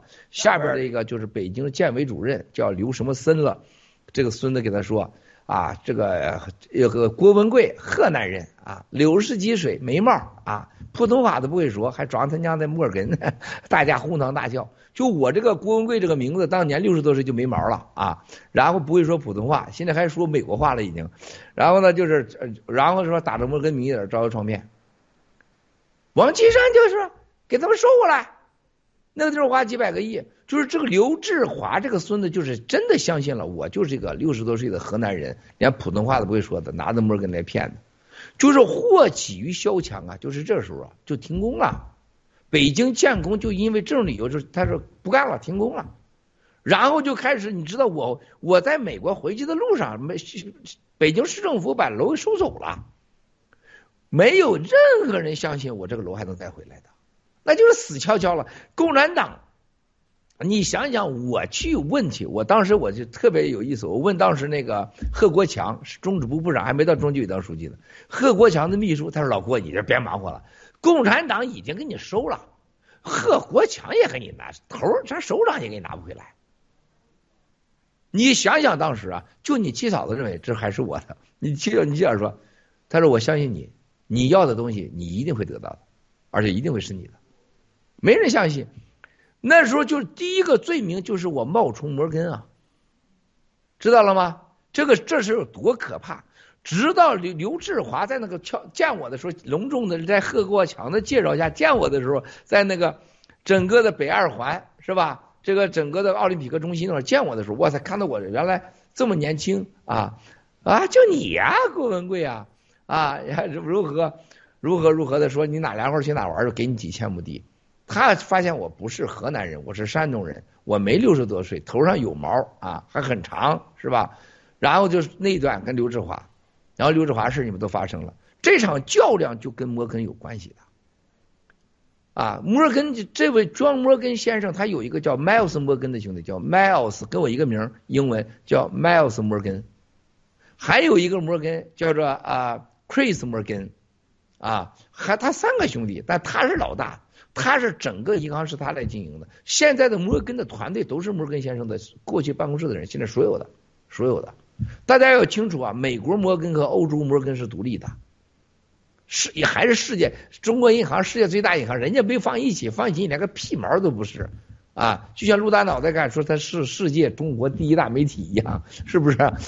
陆大脑袋敢说自己是世界第一大媒体社交媒体呢，一模一样的德行。就是摩根家族跟我的渊源，还有就摩根家族加入 GTV 当主席，叫摩根先生。人你看看开开布拉斯退掉了。呃，班农被发现掉了，只有约翰摩根一直待在那儿不走。现在还说几个现在连盖特平台都邀请他来当主席啊，是吧？我可以告诉人家的财富放个屁的都比咱那都比那徐家印钱多。你去看看那个摩根博物馆，你看看那里边东西，人家都捐出去的。那天我在我给当场采访康妮女士，你们知道。大清朝的溥仪把整个博物馆卖给摩根他家族一百万美元，还保送到美国。啊，中国人太可怜了，啊，人家选择了一部分，剩下的人家说我不要了，最后一部分送到了台湾去了。就那一部分，现在就是大都会博物馆东厢廊最多的，我每次去看必看的东西，而且在他的博物馆里面很多。啊！你现在七哥要几件，马上给。咱要新大，咱新中联邦建博物馆，咱马上摩根家族给咱一堆的好东西。人家拿那东西是啥呀？人家那东西是你想象不到，你不可能有跟当时的权力和实力是一个结合体啊。那么摩根先生支持我们新中国联邦，支持我们系列，还支持洗币。他上电视，他第一次接受采访，他的律师也这不让他说，那不让他说。比如说。我问他 Twitter，Twitter 怎么样？Twitter 说 disappear 是吧？他肯定消失了。他这话他在直播中不敢说，是吧？啊，第二个新中国他说盖特一定未来是比较巨头大的，说这话他也不能说，因为他是身份的问题。然后说新中国联邦未来一定是全世界争相欢迎的金融机构，他一定是的。啊，说为什么？你去看看美国当时多少国家跟美国不打交道的，共产党才上来几十年，很多国家不接受共产党的。那我们的现在不比共产党不比当时的美国那当时在全世界的那个政治力优势多多了吗？啊，所以这人家不是乱讲话的。说摩根先生那天坐在那儿，九十一岁上下车 SUV 不让人碰。那天来之前在家一一个小时运动，你听说没？从来没有一天不运每天一个小时。我送他下楼在那儿坐一下午，上车的时候。老人家自己抓住 SUV，自己哼上去了。哇塞！我说你真行啊！啊，你看康妮都不带服他的，人家是是奥林匹克运动会帆船冠军，对呀、人家是冠军呐、人家传冠军在吹牛呢。这种意志，这种关系，你告诉我这是什么概念？所以昨天下午跟律师开会的时候，我中国人很在乎摩根，跟我很的历史，共产党很生气啊啊。然后呢，我说这个美国这个啊呃，可能美国人不在乎，嗯，旁边咱们的美女律师，你见了妮蔻，哎呀，这郭先生你在说什么呢？他说你在说什么呢？我说美国人不太在乎摩根吗？他说我们太在乎了，我们很荣幸看到他。他说他也是我们犹太人呐，而且他能来，我很惊讶，我很荣幸看到他，我就把我吓坏了，因为他也是个大家族，也是犹太人，他就这么兴奋吗？结果后来我才发现，那天所有人都过去跟他打交道，都以那天见到他为荣。啊！结果咱小新就拿一杯红酒给他砸过去了。这小新挺厉害的，既有小王子之后有小新啊。说带小字儿都有问题，小王子啊，小飞象啊，小飞侠呀、小新啊，正义小三儿，带小字儿都改辈儿吧，还给砸过去。人家老头儿啥事没有，老但老问我，我是不是给你带来了不运不好的运气？我是不是让你们不高兴了？你看看他老担心，第二天还担心这事儿，人家没觉得咱的孩子不对。我说我们的孩子都是我们的兄弟姐妹，不是专业服务的，到你身上也很正常。我说希望你能理解啊。我说你不理解，不过也到你身上了。他在那笑是吧？他说我是我啥事没有，别别让你们不开心。他兴奋，他兴奋到什么程度？你看我在那跟他说话的时候，他 Miles incredible incredible，他说了二十声不止。他一分钟看不到我就着急，Miles 呢？Miles 呢？就找 Miles。我过来跟他聊几句，抓着我的手，Miles，你将改变这个世界，你已经改变了这个世界，你们就是这个世界的未来。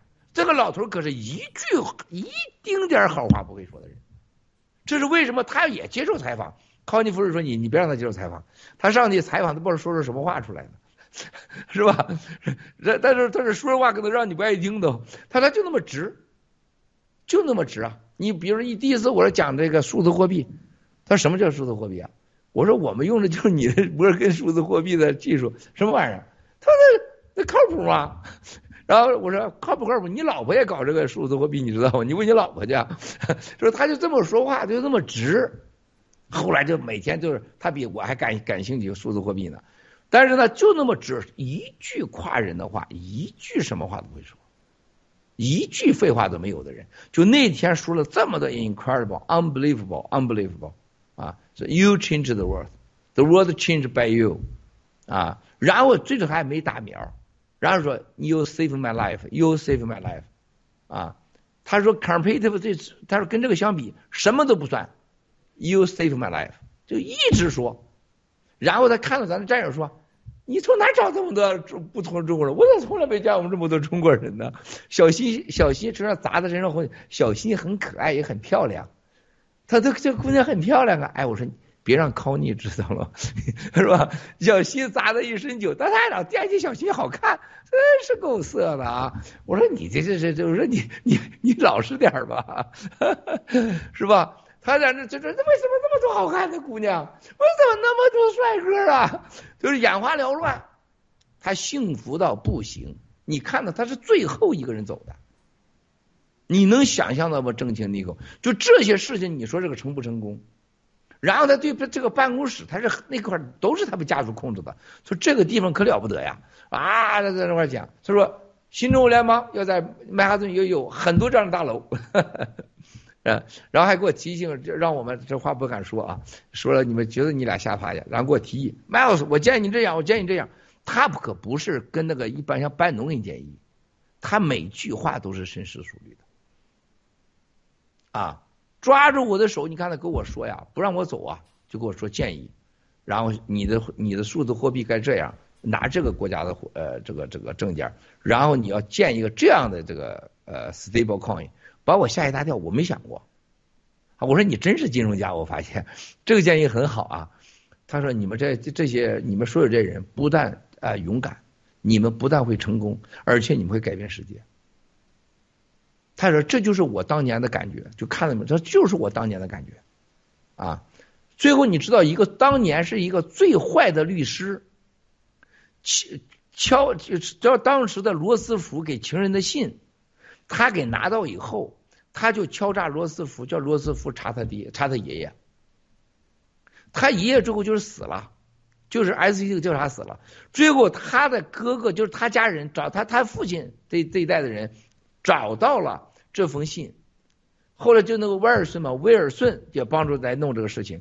威尔逊也是被威胁的，威尔逊也是这个，也是一个，也是威尔逊是罗斯福一个情书，被被被这个威胁的。当时他全家报了仇的。我张问我说你们报仇了吗？他报仇了，最后把这人全部干掉了嘛。而且这些他这两个家族在他们摩根家族上了黑名单，而且他们家摩根在欧洲崛起。当然你知道是罗斯柴尔德他们是一起搞起来的啊。然后美国的十二家银行入了这个美联储，他们家并没有美联储，但他家始终是最大银行，而且把欧洲、美国给分开。那个律师，你知道二战美国借加入到二战就跟那个律师有关系。而那个二律师竟然能搞出个世界第二大的钢厂出来，就为了发动战争，这这更夸张，是很血腥的个报仇的一个历史。所以摩根家族就是成立他们全家这个战士。所以因为 Jacob 就是杰卡罗斯柴尔德是活着的老大，法国罗斯柴尔德和德国罗斯都不是最大，最大的就是管金融的杰卡就是跟我照片那个，就是咱们的最好的哥们儿。还有他，他是九十一，那个是九十七。啊，这都是我的哥们儿。说你们多年轻，你看老，你看那文保老奶奶，我都七十五了，你在我面前你是小孩儿，好不好？我的所有人都是九十以上，从九字开头的，你才七字开头，还早着呢，对吧？你像这都是世界最牛的大佬，日本的合伙人，你知道是多大了吗？一百零三岁，五十三个孩子，五个合法的老婆，五十个不合法的老婆，五十三个孩子。啊，就是我们的投资者，老人家天天看我们电视，你说那个老奶奶算什么呀？是不是？你们都是太小孩急的了，是吧？啊，所以说那天那个直播，你看到摩根先生、摩根夫人来，摩根夫人第一次接受采访是家庭通过，第二他讲的每句话他是很严肃，第三摩根先生全程到完对整个的咱们的这个现场的看和连续晨曦两年和始终保持在我们的金融圈里面。这对在西方世界的我们来讲，它的意义之重大，是任何用语言无法形容的。更重要的事情是对共产党来讲，这绝对是个噩梦。因为他到哪就回我们的时候，这个摩根先生就像我昨天跟律师开会，他们都荣幸到不得了，见一面，人家是给我们背书，跟我们在一起，那意义是什么？兄弟姐妹们，我话又说过了，那天在场的兄弟姐妹们。你如果不参加新中国联邦，你有什么机会见到一个活着的摩根家人呢？几乎永远不可能。啊，小新再活一千年，啊，活成狐狸精，他也没机会拿把红酒砸到摩根身上去。小新这一辈子干了最大一件事，就是拿红酒砸了摩根。他到处他可以写无数个书了。啊，我当年拿红酒砸了摩根，是吧？啊。而且砸完没事儿是不是？而且还是拿如斯柴尔德的二零零五拉菲砸的摩根，那就更牛了，是吧？拿那在哪砸的？是在餐厅吗？不是，在我们自己的地方啊。拿什么酒砸的？是不是一块钱的杯酒啊？不是，我用的是一百多万美金的一瓶非商标酒，罗斯柴尔德沙德拉菲砸了摩根。小心吹牛吹大了是吧？如果没加入新中国联邦，不没参加暴乱革命，你永远没这个机会。啊，而且就跟你同呼吸，就在一起，人类的金融的鼻祖就在一起。啊！我今天告诉你们第二个当现场的秘密啊，那天现场就是有罗斯柴尔德家族来的人，以保镖的身份是在现场的，啊，全程在现场看我们，啊，他是跟摩根先生人家是很熟的。啊。好，这是第二个秘密说完了。说那天我是我，你看着我，我是很担的很紧张的，啊，没有只有我一个人知道，任何人不知道，啊，他戴着口罩像保镖在那晃来晃去，船头从头到尾的看。好，下个问题，谢谢。非常感谢郭先生。我想，我我想，我们年轻一代的战友们，其实，在生活中都会经常听到长辈们跟我们说的话，就是啊，这个感觉就好好羡慕你们这些年轻人，有很多的机会，有很多这个呃光明的未来。那其实像啊这些呃世界的正义的沼泽地们看待我们新中国联邦，也就像这些啊这个老一辈的人来看我们年轻人一样啊，这个我们新中国联邦是一颗啊冉冉新生的这个新星。那接下来我们呃切到下一个问题。那郭先生，啊，您曾经和戈尔巴乔夫讨论苏联解体和六四中共为什么没有垮台？戈尔巴乔夫说是美国让苏联解体的，也是美国没有让中共在六四垮台。那这次庆典上，班农先生、纳瓦罗先生、杰森·米勒先生等都表达了坚定支持呃新中国联邦灭共的信心和决心。那请问郭先生，呃，美国民主党对本次新中国联邦两周年的庆典是怎样的态度呢？谢谢。呃，我觉得有些话是真的是不能公开说的啊，有些话是不可以公开说的。但是我只能是呃点到为止啊。呃，你去想想，在此时此刻啊，战狼秦、战羊秦啊，战羊秦，在美国的一举一动你们都看到了啊。美国怎么对付中共的你们都看到了。接下来有六个对中共的发起的新的立法，就在华盛顿都会开始。啊，特别是关于新疆啊、香港啊，还有这个共产党的这个在西方的资产啊，包括对产业、包括金融产业投资啊、技术啊啊，包括这个对这个台湾的芯片啊、TCMC 的整个的未来，不论发生什么事情，美国的态度啊，一系列的立法都在酝酿中，都会一个又一个的出来，是是老天爷都挡不住的，老天都挡不住的啊。那么这几个这些美国不立法就是扯淡的事儿，就是别听政客说，政客的话都当放屁啊！不管他是总统、副总统还是什么部长啊，他都是有限期的，没什么了不起的啊。呃，但是呢，这些政客的话你就听听而已。但是他立法了，这才算是真事儿啊！你不立法都胡扯淡的事儿啊！他立法，就像这个把新疆，川普和这个庞培奥这个期间最大的事情，就把新疆。列这个列为这个事情是大屠杀。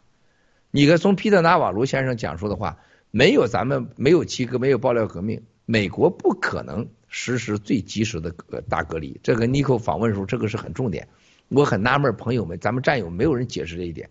就是皮特纳瓦罗亲口告诉你，他在白宫所有给川普的建议都得到了受用。关于美国躲过了这场大的病毒灾难，就是因为我的信息，我的情报。新疆，我可以告诉所有的新疆的战友们，新疆有着无数个英提，不是今天这个英提这个孙子是个坏蛋，还有那什么威胁我的几个烂仔，新疆的啊！你要有本事，你再回去跟共产党干去，你你们对着我有什么鸟用啊？是不是？你要真你新疆人有一点胆啊，你是个男人，你应该跟他们战斗，而不是跟郭文贵战斗。就新疆过去的灾难当中，超过一半以上的原因，我从第一天说，而不是汉人。是新疆人，我跟新疆人无数个打交道，就新疆人的自私和不团结、互害的程度远远超过汉人，啊，而且还称为是一个有宗教的一个民族，啊，我家人有个新疆有通婚的，最好的朋友的，我家人没从来没有离开过这个新疆的朋友，我新疆的朋友就不帮新疆的。说郭叔，你别给我提新疆。他说我一提新疆就烦，新疆人就活该这个样子啊！我有的朋友在新疆是当政法委书记、当公安局长的。你看新疆的监狱里边有多少人抓新疆人，有多少是新疆人？你看到了吗？虐待新疆人、强奸、轮奸新疆人的有多少是新疆人？英提这个孙子，我从跟他不认识，你到现场来，你在门外转悠，要求你到现场。让让你到现场，然后给你报销，然后呢，战友们花一万多美金给你搬家文信，啊，要设备给你设备，你到现场参加让你去，是吧？然后你要灭共，结果到了 DC 了就开始砸锅了，你这孙子，你这是个玩意儿吗？你说，是吧？新疆这件事情没有郭文贵没有报，不可能给他弄成新疆大屠杀。我告诉大家，谁吹你可以使劲吹，我又不要你钱，我也不让你给我立碑弄传，我也不让你在黄河边上。给我立一个什么雕像，挂上爱马仕的皮子，我不需要。但这是事实。我有些话我还不能说啊。新疆这件事情是当时政府最重要的一件事情啊。这个是把共产党一下子列入大屠杀，共产党他绝对他这种伤害开启了，所有国家都会承认。你看都承认了吧？共产党在新疆大屠杀，种族大屠杀，那共产党的合法性就是被人给拿下了啊。那未来在西藏什么？新疆也是宗族大大屠杀，很快全球也会认，然后会是宗教啊，然后是完完全违反的是宗教的整个大消灭的。这种法律，然后是经济，啊，经济上就把新疆产的棉花、新疆产的东西都列为绝对的犯罪产品，啊，然后不允许西方任何国家到新疆去经营和西藏去经营。接下来就很快这些办法都会适应到香港，新港香港大屠杀，香港不允许任何西方金融投资、产品买卖、贸易，港币就没了，然后移动西西台湾就不用提了，就结束了。那你说，共产党一旦没有了外来的技术产品和这个畜生的奴隶的畜奴社会的廉价产品出口，他靠什么活着？皮特纳保罗在接受尼克采访的说了，共产党的军费开支和美国的贸易逆差正好，没有这个贸易逆差了，你搞什么搞军队？对吧？这都是重点，是吧？你给什么搞军队？第三。那在皮特纳保罗也说了，美国的科技大佬、金融大佬是支持共产党所有的邪恶政权的主要的力量，啊，只要美国把这个停了，共产党就完了，对吧？这都是说的很清楚的。所以那天尼克采访皮特纳瓦罗，一个人被抓起来，啊，手铐脚镣，脱光检查，还不让打电话，还不让喝水。以后，人家两口子开着车，带带着女朋友，女朋友。来了还给我表现肌肉呢，跟是吧？人家女朋友特可爱呀，跟着到参加新中国联邦这个机会，你这是个什么样的勇气啊？陆大脑袋能做得到吗？陆大脑袋一个人打个电话能把陆大脑袋吓得发抖在那儿。哎，郭先生咋办呢？会不会我被杀了啊？你就我就自从那几回我就知道这个孙子他就不是个男人，任何人都会让他，他会他把他爹他妈他女儿都能卖了。就胆小如鼠，没有任何勇气啊！这是为什么？当时那个盲人强子在家楼下的时候，他老婆跟人家强子要谈恋爱呀。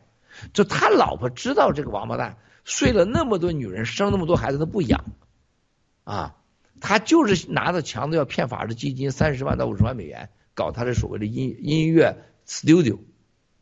说这种人，你跟人家皮特纳瓦罗比，他评价纳瓦罗，你不觉得这不是荒唐至极吗？啊，那么皮特纳瓦罗那天的所有的采访和讲当中，告诉了我们几个重点：美国人在看新中国联邦你在做什么？美国人确实通过新中新中国联邦知道啊，共产党在准备为美国做什么？啊。而且美国两党都会知道，不会站在任何两党利益上，他会知道新中国联邦未来会做到什么，而且对美国有什么样的意义。否则这个活动不会让你开成的。那这最这是多大的事儿啊！你想共产党施多少压，花多少钱，花多少关系？像当年潘石屹两口子张欣是吧？花的当场啊，从几十万的一个对哈德森研究所。提出来，我要给你增加几倍、几百万的这个赞助，上千万，不要让郭文贵去演讲。哈德森研究所，现在潘石屹呢，张欣呢？你想这次要想让你不直播成，花多少钱？以七哥的 YouTube 账号这几天又负增长了，负掉三十到五十。原来一天的表面上四十八万的观看量，每个每个视频显示出来是三万。头两天又回到了十七万，这又回到三十八万，昨天又回三十万。事实上多少呢？我每个视频大概三亿多次看，就 YouTube 上，这得花多少钱黑你？这是个国家级的。那共产党花那么多钱，你想想他怕啥？他不怕美国开出租车的知道，他不怕你政情知道，他怕美国两党的精英知道，他怕立法者知道，他怕华尔街知道。啊，这两天我听说了，Black Rock、Black Water，还有这个呃 Bridge Water 桥水，一半的钱都来自中国，现在都要准备撤了。就过去两周，我告诉你啊，呃，就在今天早上的时候，就是我昨天说那个，他看了直播了，给我给我道歉，台湾那个啊，还给我道七哥，我终于搬了，说就是生，我很生气。你搬了是因为我救了你，怎么我还感谢你吗？你有种你别搬呢，对吧？给我道歉，他昨天，呃，今天早上我说你不用给我道歉，啊，而且我说你会很惨，你毕竟你打疫苗了，啊，我说你噩梦在后边了。那么今天早上另外一个就是美国跟桥水基金一样大的一个这么大基金啊，说迈尔斯你方便的时候给我回个信息啊，他问中国几家公司啊。这些这几家公司你怎么看？我这几家公司都会穷的一分没有啊！你看那个韩国那个哥们儿了吗？小老虎基金啊，Mr. Queen 啊，干掉了两百亿，学习华尔街两百亿，一千多亿的建仓啊！这个人在大概在。八九个月，这个应该是应该是去年四五月份的时候啊，就这个基金，就今天早上这个大基金老找我，他说我给他建了多少多少仓啊，然后呢说这个人神人呐，这哥们儿当年是老虎基金的，然后如何如何干了多少钱？你看他啊奈奈飞啊奈飞啊 YouTube 啊还有这个百度爱奇艺。啊，微信音乐啊，都赚上一百倍、两百倍。我当时给他说：“我说你记住，这个基金会把华尔街你们斩掉你们一条腿。”当时啊，他说：“我信你的，麦老师，我绝对信你的。”啊，回去他这儿还争还争股，为什么？他有个对赌协议。这个小老虎金，这个这个韩国佬啊，给他啥协议呢？他同时实际上和七家基金在签了个对赌协议，叫对赌协议。但是七家互相都不知道，都认为你是我是你的唯一。这哥们玩了一个什么典型的鹿大脑袋是吧？这边小蔡给他生孩子去，他跑了拉斯维加斯跟另外一个女的又上床了，又生孩子，小蔡不知道。然后他又跟另外一个秘书又生孩子了，那个秘书也不知道，所以他整了四五个孩子出来，但都觉得是自己的唯一。啊！但我知道这哥们玩什么游戏啊？他以为是自己唯一呢。直到去年的，就是咱们的春节前，也就二月份的时候，他发现有点不对劲，他找我了。他麦老师，你有可靠的情报吗？我说，如果你敢跟我对赌，我跟你对赌一把。你卖了的东西，如果在今年年底赔了钱，我十倍我赔你。如果你挣的钱，你啥也不用给我，你就只把你挣的钱的本钱给我就可以了。回去以后，他全部清仓。然后你知道今年三月份，嗲嗲嗲嗲嗲，全直接干掉上千亿的仓毁掉，其中这个基金就赚了大钱了。他当时建仓是大钱呢，高盛和摩根差点毁到他这个这个这个韩国小小老虎基金手里面。昨今天早上给我说的 Miles，自从那件事以后，你在我心目中就是神。我已经告诉所有我基金和中共有关系的啊，所有的东西全卖掉，所有东西全撤出。他说：“就过去一周，我投资的工厂，所有人现在都在准备把厂，因为有些产品定了合同，还有员工赔偿，地一大堆的事儿啊。”他说：“有的全面退出，有的一半退出。”他说：“不会低于今年九月份全部退出。”然后说：“很多人我们就撤出了新加坡，撤到新加坡、越南还有印度。”他说：“昨天有一个四十九亿的厂子，他说这个厂家跟我通完话以后决定。”以三亿人民币卖给了当地的人，他说走了。还有一个他说，麦老师，我听到这个消息，你说的对的，美国正在多项立法对付中国共产党经济和科技啊。所以郑清，你知道 Nico 是什么概念？你知道吗？我们看上去六月四号搞了一个庆祝两周年的行动，事实上我们是展示给国内和国外，新中国联邦人能干啥。想干啥？我们有什么样的人？我们有一个能拿罗斯柴尔德两千零五年非卖版的咖啡砸摩尔根的小新，我们有一个敢揣电盐的正义小 Sara 小王子，是吧？我们还有现在不露面的墨镜阿甘，穿着人字拖的阿甘小白，Manny 小小，这都是神秘人物啊！从前线归来的尼狗到了前到了这儿的时候，你就发现这比前线还厉害。你看着很简单的动作，所有通过屏幕大家都在看我们，外国人在看我们，他相信我们说的。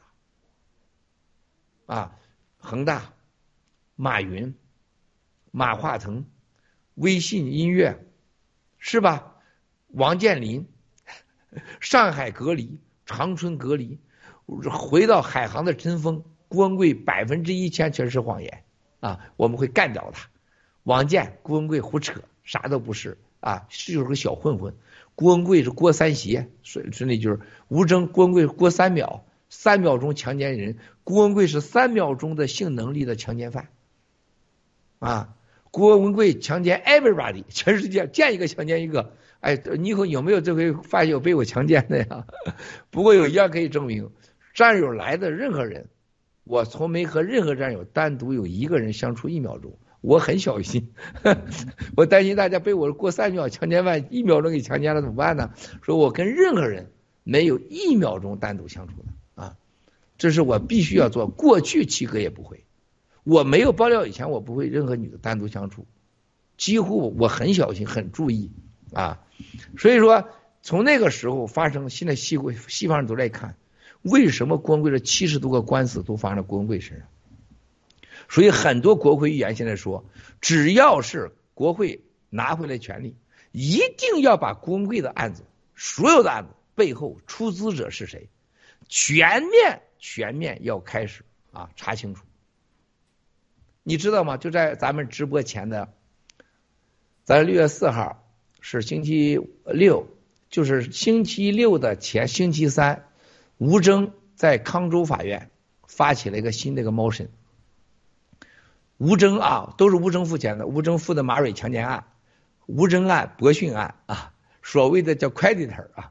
人家法官在上上两周前说：“你你俩你们强奸案还有什么无证诽谤案，我这个破产法庭就不该管，我就不该碰。”但是呢，他们想干啥呢？就想把那个案子留在破产法庭，继续委托一个叫 trustee，trustee 就我跟我没关系了，就把我所有的跟属于我的所谓的财产查完以后，他们就给拿走了。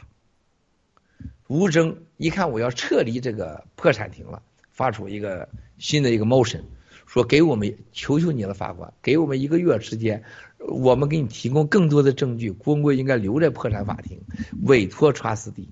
法官秒秒回，不允许，马上给拒绝，dismiss 掉了。就说明法官已经在这个这么短的一个破产庭上知道，你吴征，你他妈就是一个共产党代言人，你这个要求是不正常的。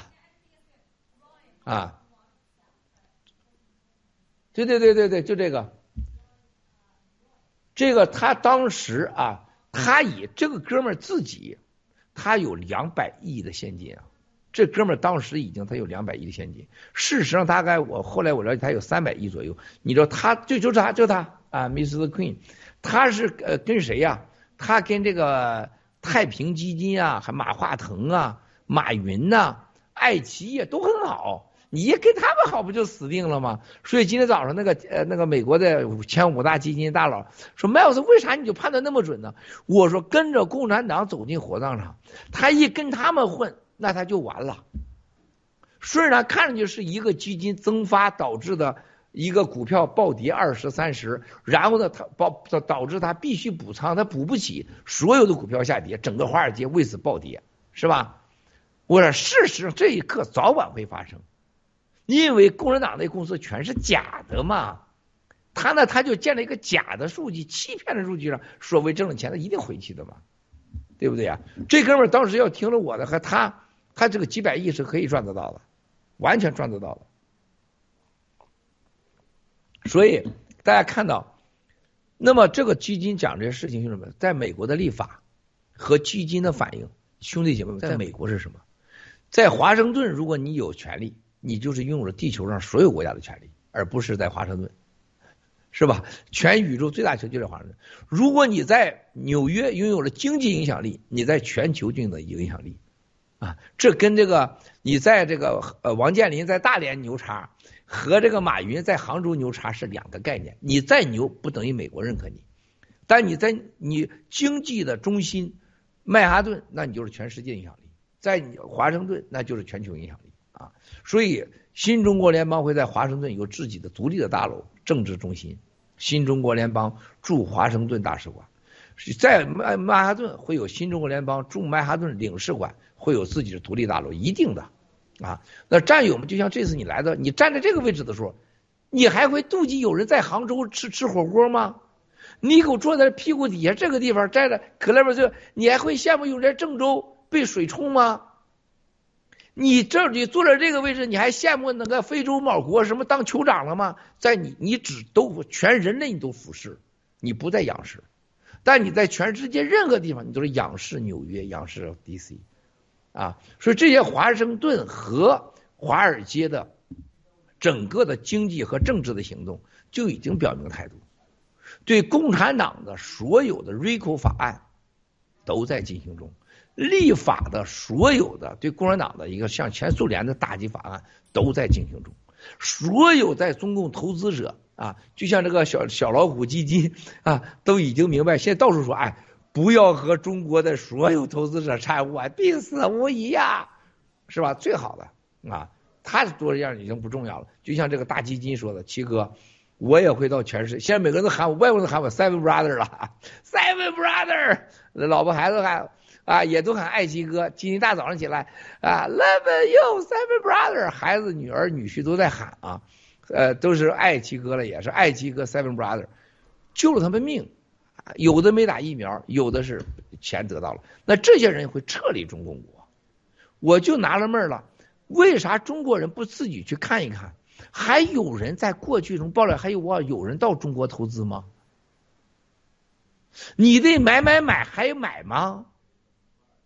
啊，你的四个自信仅限于你在什么地方中南坑、天安门南边你都自信不了，因为你害怕，是吧？如果你那么自信，你怕我们六四干什么呢？对不对呀？就像洗币、洗联储一样，我们现在你有那么多恐惧吗？到全世界就为了要正要公开六月六月一号以前说数字呃 H coin H dollar 将在本国被批准。数字牌照和在本国流通，下到以国家的权利去威胁人家。但是我要告诉你老杂毛，最终这些国家照样拿到牌照，一定会成为它的流通法币。啊，所以说回答你的答案是，全美国两党和我和都在关注着美国的整个 House 的选举，选举的结果之后，全力以赴只有一个，消灭中国共产党。立法消灭共产党，立法所有的封查封共产党家人在西方的所有财产，啊，确定无疑。谢谢。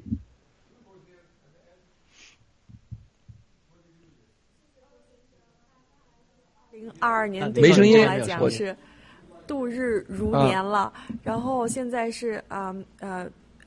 美国的两党在灭共的问题上是空前的一致，然后华尔街和基金大举撤退中共国，对中共来讲的话，真的是很难再熬下去。那我现在还有一个问题，就是说，呃，一九八九年的呃六四呢，是以失败而告终。那么，嗯，二十八年以后，呃，您发起的这个爆料革命呢，现在是开花结果。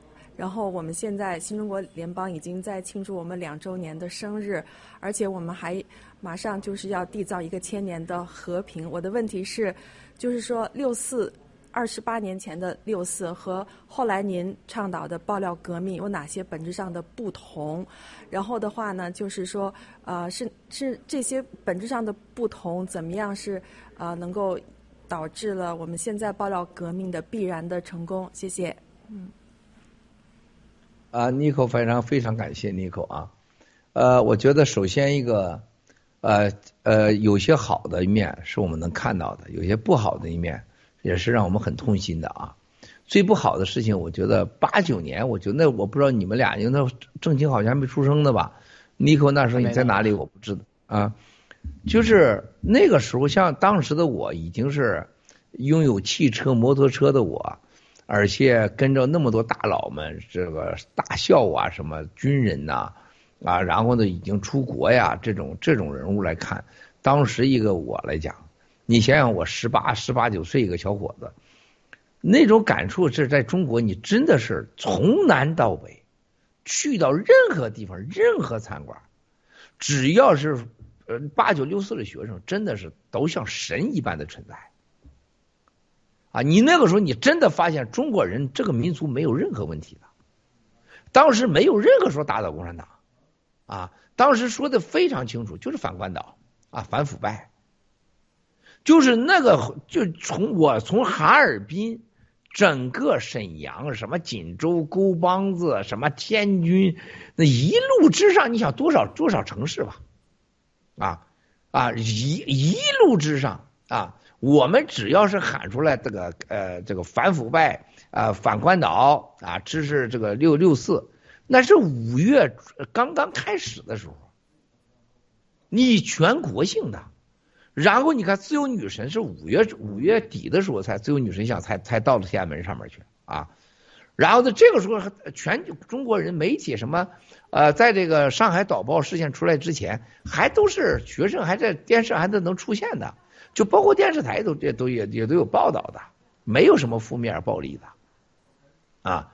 那是很夸张的，就是那个时候你觉得中国人是很了不起，中国人很明白共产党是邪恶的，而且觉得这个反腐败，而且追求公平，都是无私的。如果发生到今天的话，中国没有的，这学生会分分钟被干掉，被举报掉，被所有人被人家给检举揭发干掉啊！而且这就是一个最大的不同，就中国人的民智和觉醒状态，今天和八九比是个完全不同。社会性的良知叫社会良知，和社会的道德叫基本的常识。就国内无数个教授已经说了，中国人到达了人类上道德的底线，最人类存在最基本的就是个道德啊，已经到了底，跟那八九那不是一个概念。中国人的对社会的认知、对政府的认知，几乎是到了人类最低的底线，就是畜奴的时代啊？为什么？共产党这三十三年洗脑绝对成功，然后中国人低下头来去做自己的畜生的奴隶，还享受，非常的成功，就是有吃有喝有房了，党不错呀。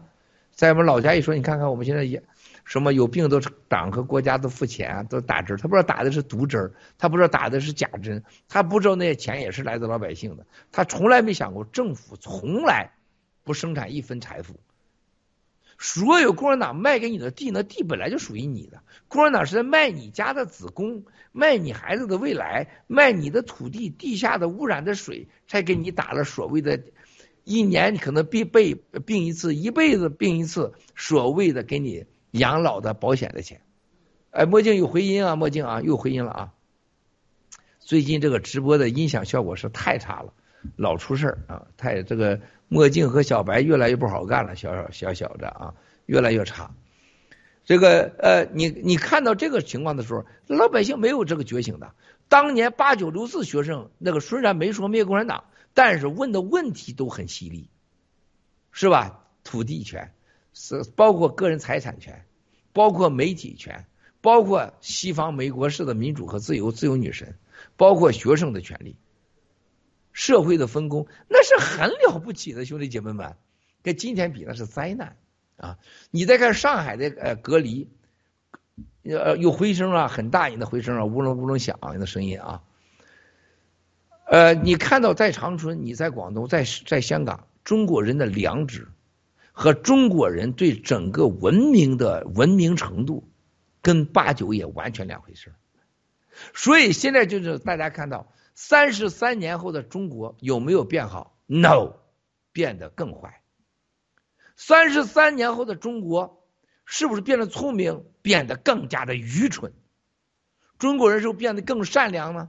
是不是更和平的？No，是变得非常的危险，对所有的家人、社会、国际、人类都极为的危险啊！然后你再问现在中国人说会不会有希望呢？不会有原来有希望。如果在八九的时候，咱爆料革命要开始，到这今天早把共产党推灭了。但今天绝大多数人选择了沉默、侥幸，甚至疫苗。你你以后，你有感觉吗？郑清，你们都没感觉吗？这个病，癌症，你看看，就战友现在给我发很多，我真没法看。说身边的家人不听话，打了病毒了，打了这个疫苗了。突然间都是莫名其妙的癌症。说这个打疫苗以前检查身体好好的，现在一得两种癌、三种癌，啊，还那么无知，还那么，然后给钱还打疫苗，然后共产党中央电视台从过去喵喵喵啊喵喵喵，干喵喵喵，完现在说，哎，打疫苗有危险啊，不要打疫苗 啊，上海隔离，你不听隔离。那你就是上海，你遇着国家为对，你就不爱国。隔离了两个月了，人都疯了，说谁让你隔离了呀？是你自愿隔离的。就这样的一个国家，这样的社会，在八九年是没有这样的民智，没有这样的公平，没有这样的文明，没有这样的堕落，更没这样的贪婪，更没这样的无知到了极点，愚蠢愚不可言啊！所以说，兄弟姐妹，中国社会将付出巨大的代价。你看郑州的这个水灾，你看看这个这个广州的一系列的事件，郑州再次的事件，包括去年的水灾死了几十万人，你的没人知道，没人在乎。啊，你看看锁链女发生的事情，瞬间被人遗忘。啊，当年北京的所谓的高端人口、低端人口迅速被人家遗忘，上海的隔离清零政策迅速被人家遗忘。啊。这个民族、这个国家，因为有口吃的，有个所谓的虚假繁荣、子宫经济导致的所谓的今天有车有房，他已经完全忘记了自己不是饮鸩止渴。中国人坐在一个巨大的无数个的炮弹坑上，啊，只是什么时候把你炸的粉身碎骨而已。不要说你们，就我的家人、我的亲人都一样，啊，就我跟你们说这，你就以为七哥的家人肯定得相信七哥吧？是吧？西哥的朋友圈没有的，我的亲人、我的家人、我爱的人，跟所有咱们的家人都一样之愚蠢，一样之危险，不是一般的危险。他们没有想到今年会没有粮灾，他甚至完全不会相信有什么水灾，甚至相信有他们都有，我有钱，他没想到钱买不着，也不也他不会想到有共产党在，你有粮，我叫你叫非法储粮，你有钱叫非法有钱。分分钟拿走你的一切，你是个畜生一般的奴隶。很多人都侥幸，人家家有事儿，我家没事儿。我扫我家血，他们家把我血扫他家去，死死他家，我没事儿。他没想到你家邻居把他的血扫你家来了，啊！所以这就是整个社会中国人的对公平、文明和人成立社会的上万年，已经是这百万年来的基础存在是人是相互依靠。社群存在的一个利益共同体、生命共同体，完全没感觉，啊，哎，这个背景还是乌拉乌拉响，有点啊，你要注意啊，墨镜小白。所以说，这个跟八九六四比，我也告诉大家，靠中国人自发的所谓的民主、追求民主自由，是不绝不可能，啊，靠中国人因为挨饿。被强奸，像上海呢，一个馒头睡一个，长春一个方便面睡一家子，这事儿，就就会起来反抗，绝不会，啊，然后你说中国人都等什么？等着美国人灭亡，他们拯救地球。如果内部乱了，他们就期望别人都死，自己活下去。就中国人这个互害，都希望别从过去各扫门前雪，把雪扫到人家，现在都认为饿死他们。毒疫苗毒死他们，隔离隔死他们，啊，自己不会有事儿。这是任何一个动物当中一个叫什么心理效应，你知道吗？啊，这叫日本在救灾当中叫大家一定要忌讳的，啊，叫灾性个性，啊，日本你就查叫灾难的高兴，就是总以为他死我死不了，甚至这人死了以后对我可能是好事儿，所以说。潜在的意识，你们去死吧，我会活下来。就是在灾难中的侥幸和高兴的一种劣质的悲愤人格，这是为什么老是搞地震防震呢？中国人这个灾性，灾难中的潜在的高兴和幸运幸啊，是那个那个那个幸运的幸，灾性性格会导致这个社会大家的冷漠和无私无这个无知，现在就是这样。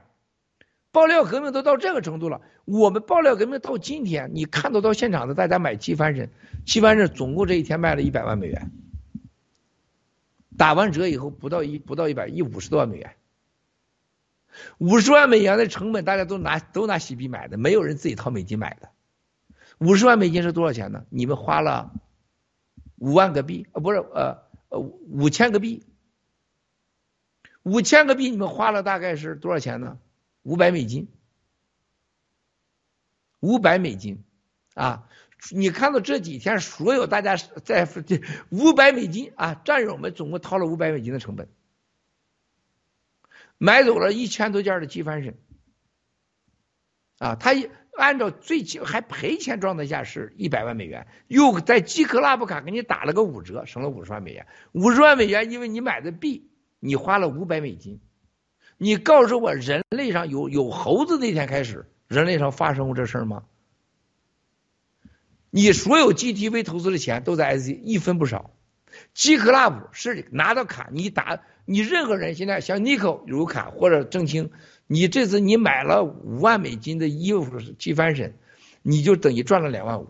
如果你买了五万美金的机翻身，你只花了啊五块钱，五十块钱。你你想想，你失去了什么呢？那在这个爆料革命期间，你直播了，你不直播你干什么呢？在家里边浇花、扫地、绞舌头，东家长西家短，看陆大脑袋的直播，是吧？你干啥呢？告诉我，就像有些暴二代出来了，暴二代不参与爆料革命、新中联邦，你参与人家的这个美国革命去，大卡车司机参不参与古巴革命？人家要你吗？你失去什么了？告诉我，你失去了有人双休你了吗？解你裤腰带了吗？你吃你家馒头了吗？咱们这次在现场这场活动花了两百万美元，大约啊不一定两百万美元，你拿一分钱了吗？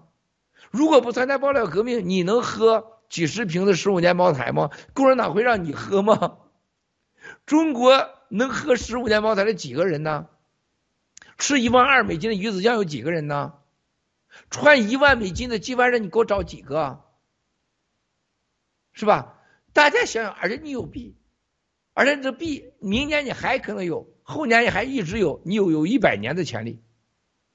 然后你在你的平台上说话，然后你未来可得躺平币。我我真的我我是一个佛教徒，我认为新中国联邦现在所做到的，比佛教形容的大好完美世界。叫无妙的，叫无限的极妙世界，要好的多得多。极妙世界需要你做什么？一辈子还有一些和尚，哇啦哇啦，哼哼一辈子，混个好死，啥捞不着，还得吃素是吧？咱这还吃的鱼子酱，吃的烧火烧，喝了茅台，就得到了极妙世界的一切，对不对呀？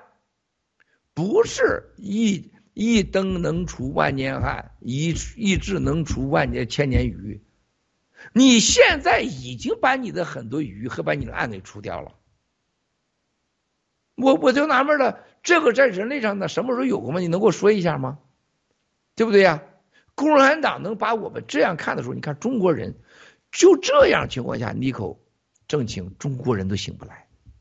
如果我们今天这些这些所有的拥有的东西拿到八九年间，共产党秒没呀，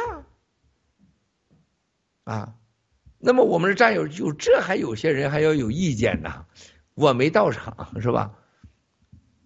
这个时候是一大家问问我失去了啥，我做了啥，我将会得到啥？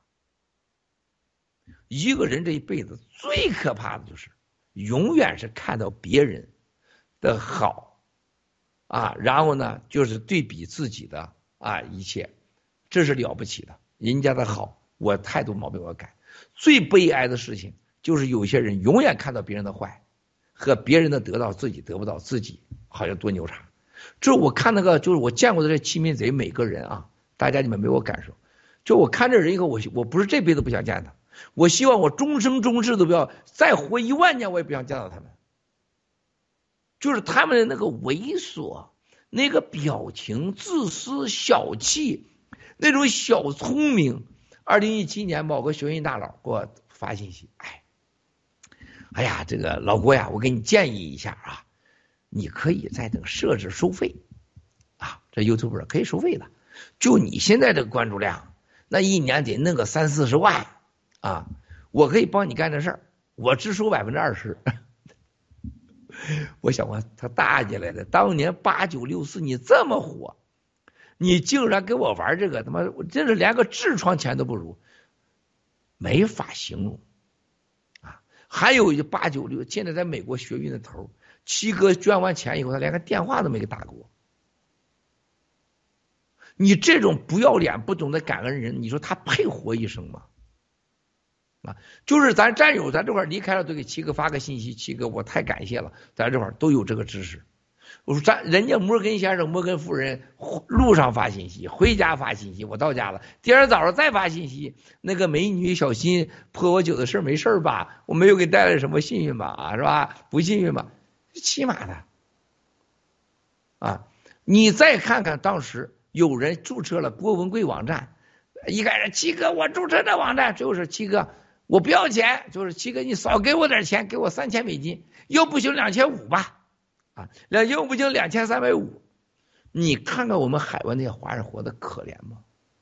啊，在曼哈顿有个餐馆的啊，我上那去吃饭去。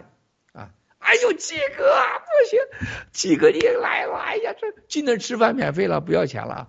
但是七哥，你能在直播中讲讲我这个餐馆啊，给我做个广告？不是，你就想一想，就这样的中国人怎么会得到尊重？不要说国内，就国外的，就是我们这个民族，我们的国家现在就这些年经历这个所谓的改革富强、开放国门以后，就中国人弱智 low 到，不是人家说我们是东亚病夫。我们是纯纯正正的东亚懦夫，病夫真的是咱不配的，有病很正常嘛，咱是东亚懦夫，我再说就太难听了，不管任何人，我看战友的时候，我每个动作我看战友的时候，我都希望战友们能明白。说到这儿，我想说，这次活动完了以后，是不是觉得战友们都素质很高，跟人家不一样？我回我今天让你们大家说点不高兴的话。不是的，就来的这么多都是牛的人，都表现那么好，我觉得跟我想象中的新中联邦，包括我本人，和我想象的这个这个标准和啥，差的太远太远太远太远太远太远。啊，你看今年上传，大家的素质都表现很好。然后大家小正义小三儿这孩子简直太棒了，服务太好了。我们的默默无闻的木木，积极向上的小新，小飞侠、小飞象，我们的喜呃喜爷、喜爷的妈，这这都都都都表现。长岛市长、墨镜小白一堆无数个人，包括这次上镜参加直播的都讲那么好啊。然后昨天早上送行战友送行直播，就在人家酒店门口就架上摄像机了，明道。长岛哥真一小撒软，就把塑料袋吃的东西放在人家门口的那酒店花坛上。我当时我看了，我一直看着，我边开会我边看着，没人提醒他们，他们也不会做。然后长岛哥就拿个吃的对着镜头就开始吃了，宁道就认真直播，然后长岛哥就认真吃，然后老班长在那前面也拿个塑料袋子边也吃也喝水，就这一幕在西方世界这个文明这俩词儿是是不可接受的。所有公共场合，包括花瓶、包括花坛，包是不允许你放个人东西的。不管哪国人，你做了是不对的。特别是新中国联邦老班长长岛哥，你不可以把你那些塑料袋子，还有带着吃的、带着水就放那个毯子上去，然后对着镜头就开着路边就吃上了。美纽约很正常啊，纽约什么人买的走道就吃，蹲着吃、站着吃、垃圾桶边吃，正常的不能再正常了。但关键他是谁？摩根先生肯定不会这么做，摩根夫人不会这么做。我不能再往下说了。那你这么做了，你你把你当成什么人了？你和你当时昨天早上那个直播，和在咱们这个联邦庆祝的表现，你太两面性了。我最不想的是新中国联盟有任何的所谓两面性。你们注意到七哥在这个活动当中，我所有的事情都是公开的。我的喜怒哀乐啊！我那两天就是吃了羊腿，这两个嘴角啊，全都是，都都都都都破了，火大啊！我没有化妆啊，他们让我化妆，给我买，你得化妆。班总监说你一定要化妆，我说我与郭我一生不化妆，我不会化妆的。我就是抹了点那个那个那个叫什么什么油，给它抹掉就完了。我不会化妆的，啊，我不会见着战友我也化妆，我从来不化妆。我包括我穿的、我用的、我说的、吃的一模一样。微真不破，做真实的人是新中国联邦最重要的。你在新中联表现那样，然后你到了那个酒店门口直播就那样，差距是不是有点大呢？是不是这一个？第二个，战友有走在马路上的，有美国人把战友走在马路上的照呃小视频发给了我，还有照片，纯美国人啊。我们有很多美国美曼曼哈顿有多少纯美国人的战友啊？包括有去那个那 Home Food 买买食品的咱们战友打电话吃东西的见面都发给我，那是很不文明的，都这么年轻的孩子。还有楼下有下楼买东西的，大家吵吵嚷嚷的声音，啊，就是我们中国人，就是现在咱们战友，你不要在镜头前一个样，镜头后一个样，离开新闻联盟又一个样，这是我很难接受的。包括战友之间打交道，我有些是也不舒服的。就战友之间互敬互爱是真情到了，你不能有太多的自己。但是我看到了有些人真的是有偷机取巧、太多自己的小动作是存在的。啊，还有个就尊重人上，怎么叫尊重人？啊，就有些战友是不懂得尊重人的，就是太多自己了。我不想说是谁，就是有些人不知道。你比如说这个检查出阳性和阴性的问题了。我现在事儿后了，我可以说，如果作为我来讲，我要检查出阳性，你打死我，我也不会到现场去。即使上一周、上两周前，我也不会去。我再有战友，我也不会去的。我戴口罩，我也不会去，因为我会可能给你带来风险。这就是为什么日本人给亚洲人挣走了百分之九十的面子。如果日本人他要是检查出病了，即使好了，他两周内他不会见你任何人。他绝不会在一个公众场合里摘下口罩说“我好了，我是阴性”，我就对着大家就喷上了，不可能的，这绝不可能的，啊，这就是我们战友们，你包括昨天上传、前天上传，我看着那个 Rachel 下午直播特别好，我一看 Rachel 穿着一个亮鞋，露指头的亮鞋很漂亮，我昨我昨天见了，我说 Rachel 你干嘛穿高跟鞋上传呢？你知道穿了高跟鞋上传什么代价吗？船在摆动的时候，就把你的身体的中心度直接就甩到脑袋上去了。当你穿高跟鞋的时候，你的中心就摆到脑袋，不是肚子哈，中心就摆到脑袋，就把你甩出去。船可以这样摆的，经常会这样，再大船都一样的，航空母舰都会这样。第二，你那个半岛会把你腿脖子崴掉，对吧？另外一个，昨天你看到从那个酒店出来的战友，头一天上船的衣服，第二天还穿着呢。你怎么怎么穿机翻身呢？你头一天穿的衣服，你第二天你绝不能再穿出现在镜头里吧？是吧？啊，最起码的，这个战友，所有人吃完饭都不漱口，没几个人去漱口的。我我我我鞋子看到大家吃东西时候那个饭的喷呢，我都看到了。这边吃的，这边啊，嘴里边有食还喷着呢。哎呀，我得喝口水。说着吃我就馋得慌了。啊，你在那块现场吃东西，你这边吃的，你这边嘎巴嘎巴在这边嚼着，然后喷着。你喝完咖啡一，喝口水。你吃完饭一定去漱口，因为你没注意到，你看在那个光下能看到饭这渣点喷。反正你们不会，如果拿放大镜子看。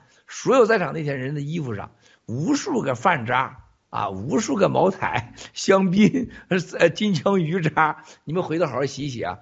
呃，这个谁叫 n i c o，你在现场了，洗完以后你可以再再包包饺子吃，都不用放盐了。我估计你的衣服 会洗出很多来，只是你没注意到而已。还有一个，就对后台的人的照顾。那天直播成功最重要的是要对墨镜、小白、小苏、Mandy、长岛哥、阿甘。明道，你要对大家表示感谢，他们是最辛苦的啊！你再看到明道，明道从来到离开就没有一分钟闲着的，但是大家老是忽视的是明道，就是我们不能让一个辛苦的战友、不争不抢的战友、默默战友叫他被忽视，这是我们新中国联邦的基本啊！这是个基本的常识，基本的常识啊。包括那个那个那个，我们在服务当中能发现战友啊，就是那个戴口罩啊、手套啊、发食品呐、吃完以后扔东西啊，就是我们战友有来是来参加活动，是被战友照顾。但你要知道，现场它不是专业的餐厅，它是个办公室，服务你的都是你战友，你不能就像大佬一样坐在那儿，我是被服务的，你不能有这样的感觉的。就像我绝不会，我很难受，战友们只给我服务，我接受不了的。啊我必须和战友一样，我才愿意，啊，因为这不仅对战友，我走到全世界哪都是这样，啊，这是很清楚、很清楚的。就是新中国联邦友这次，呃呃，所有我让我看到以后，说这些人会不会就是成为新中联邦了？呃，人标准了。根据我心中想的，喜马拉雅的目标很远、很远、很远、很远、很远。昨天晚上我起来，我有一个有很短的时间打个电话，其中一个咱们那个大姐，啊，是给我们 GDU 呃教育写写了很多东西，还在国内呢啊，上海的。他说文贵，这个我看到了中国人的希望，还有这个现场的直播效果什么什么的啊。他说当年韩正啊，这个在那时候很谦虚，因为他是培养韩正出来的，经常上我这来请教问题。说韩正就有中国共产党里边很少有的干净、卫生、很有礼貌、很有情这个人，啊，还有人性味儿，而且人说话算话。他说你你求他一件事儿，都半年了，估计他早晚给你个答复，说是为啥我没给你办，很有很有味道啊。他他当然了，他说他现在是为共产党打工的。说但是新中国联邦人，我觉得这次看到了很多人啊，不不一样不一样啊。你是不是觉得你很满意？有多少分？我大姐。跟我想象的新中国联邦人，就像喜马拉雅山一样。我说我们连家门口还没出去呢，就别说路上这个顺便上一下陆大脑袋厕所，上一下石耀岩厕所，是吧？高冰晨厕所了，尿都没下去，就连门都没出去呢。我有些细节我不想说，让大家不舒服。试衣服，试衣服是看一个人的个人素质最重要的一件事情。你怎么把这衣服拿下来？你怎么把它挂回去？你怎么能给它搁回去？啊，这这不是卖，这不是商店。你是商店，你都是这样。就像七哥，为什么我是全世界唯一一个给我专门一个郭文贵生产线，所有就只给我生产线，因为我获得了他们的尊敬，我有这个订单。啊，他看我穿每套西装，知道我我把每套西装都认真的打理。啊，认真的打理，我就像护我的脸面一样，就是你尊重这件衣服，你尊重设计师，帮人帮你试衣服，你一定就是千万不能有中国人那些什么无聊的，我有钱你就该为我服务，没有什么该的，就战友给你服务，没有什么应该的，喜爷喜妈不用到现场服务，长腿哥的老婆不用到现场服务，小新小 Sara 不用现场服务，佳佳他妈和路易他妈不用，是吧？王子他母亲不需要他，这都是战友互敬嘛？你谁有感受啊？对不对？包括在船上，那这一小三儿一个孩子噼里啪啦的服务是吧？给大家啊，就你在享受服务被服务的时候，你的心态是什么？而且这种感觉是要要经历任何地方，是你贯穿始终啊。说，哎呦，几点了？现在？十点四十七，先说到这儿吧，谢谢。郭先生的教诲，千里非常感谢千里之行，始于足下。我们嗯，中国人需要改变的地方太太多了，幸亏我们有啊新中国联邦，我们跟我们这个新中国联邦一起慢慢的成长。下面呢，我们的时时间可能啊有些限制，所以我们下下面进一个小视频，可以吗？谢谢。好，请。币安所有的，不管你是数字货币什么货币，你是不是美元交易，只要是美元交易，美国人都有权利监管你。像那个币安赵长鹏这个小兔崽子、个烂仔，他一定会被清算，因为他是洗钱的平台，就是有犯罪历史的。币安就是说，你把币安现在去提现试试，看能不能提了百分之百立马垮到零，而且是欠下九十九人的钱。币安的赵长鹏的所有不仅介入你的信息，到你挤兑的时候，他立马破产。他玩的就是屎，在瓶子在空中玩的瓶子。共产党背景的币安牺牲个人信息这样的系统相比之下，用一个最好的比喻，不管它多美丽，它就是一只树日本的樱花。你看赵长鹏这个王八蛋啊，他有多坏呀？他把所有的全世界他不 KYC 的，只要你不管什么钱都来，他就是过来那套玩假的犯罪。然后没有 KYC 完以后，他就把这个所有的人汇钱的信息再给共产党，抓了多少人，弄了多少人。那王岐山派出这个走狗来，币安我说过他一定会完蛋，就像我说这个 PAG 的单伟建，他一定他全家在美国会被抓被调查。赵长安百分之百的被查封，百分之百被抓，因为他是个跟共产党合作的，而且一夜之间让他什么都没有。这是为什么欧洲的现在数字货币法要推出来，币安绝对完蛋了。谁敢跟我打赌？币安绝对会被彻彻底底的一毛不剩的给它干掉，而且全球追杀。因为欧洲和美国如果不拿币安杀鸡给猴看，就没有任何人去执行美国和欧洲制定的数字货币法和数字货币法案。说你那个咱们大家所说那个币安赵长鹏，我跟你们说过，他会他会死的很惨很惨很惨啊！他比王建还得惨，我告诉你，王建就是共产党弄死他，或者一些咋。我币安，我赵长鹏，全人类都是想弄死啊！这个垃圾啊，跟共产党勾兑，一夜之间百分之九十身价没了，而所谓一千亿的身价，现在剩下他，你知道赵在赵长安真正的币安在事实上现在是多少钱呢？币安他负债大概在五百亿，就是赵长，他只要贴现，赵长鹏就是币负债五百亿到一千亿，大家记住啊，币安就是中国的易珠宝。最终就一定是防倒无他，所有人产权输球，因为他最早的时候，他就是 KYC 和法律结构和建设所有的东西数据都是帮洗钱犯罪用的，这是我们中国人最需要上的一课。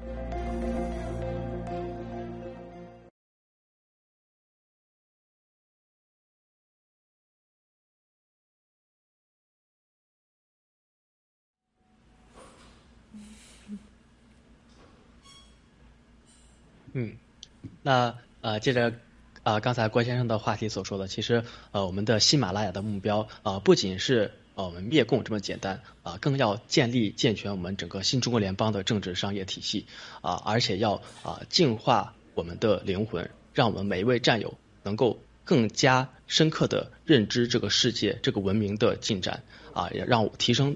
呃，在每一个细节去提升我们自己，那我相信其中啊，这个大家尤其感受特别明显的就是我们新中国联邦的整个数字货币体系。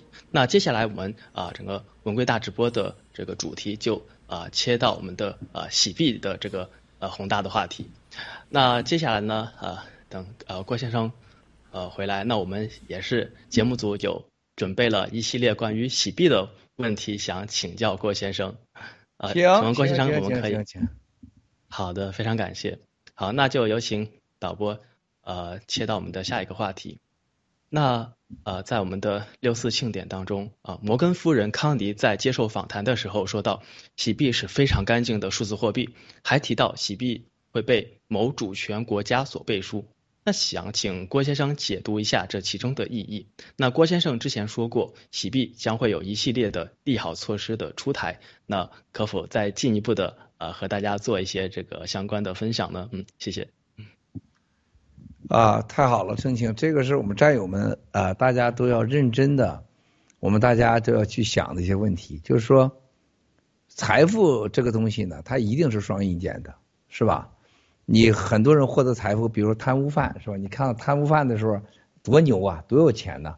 他最后付出了生命的代价，是吧？抢劫的、偷人的、骗人的，他最后都付出代价。特别挣那种快钱的人，是吧？投这个投那个挣的快钱，最后那些快钱都要了大家的命。我们这新中国联邦人一定要牢记一条，就是说不要做不切合实际的幻想。啊，不不要不做不切合实际的幻想，其中一条就是很重要的，就是钱要合法。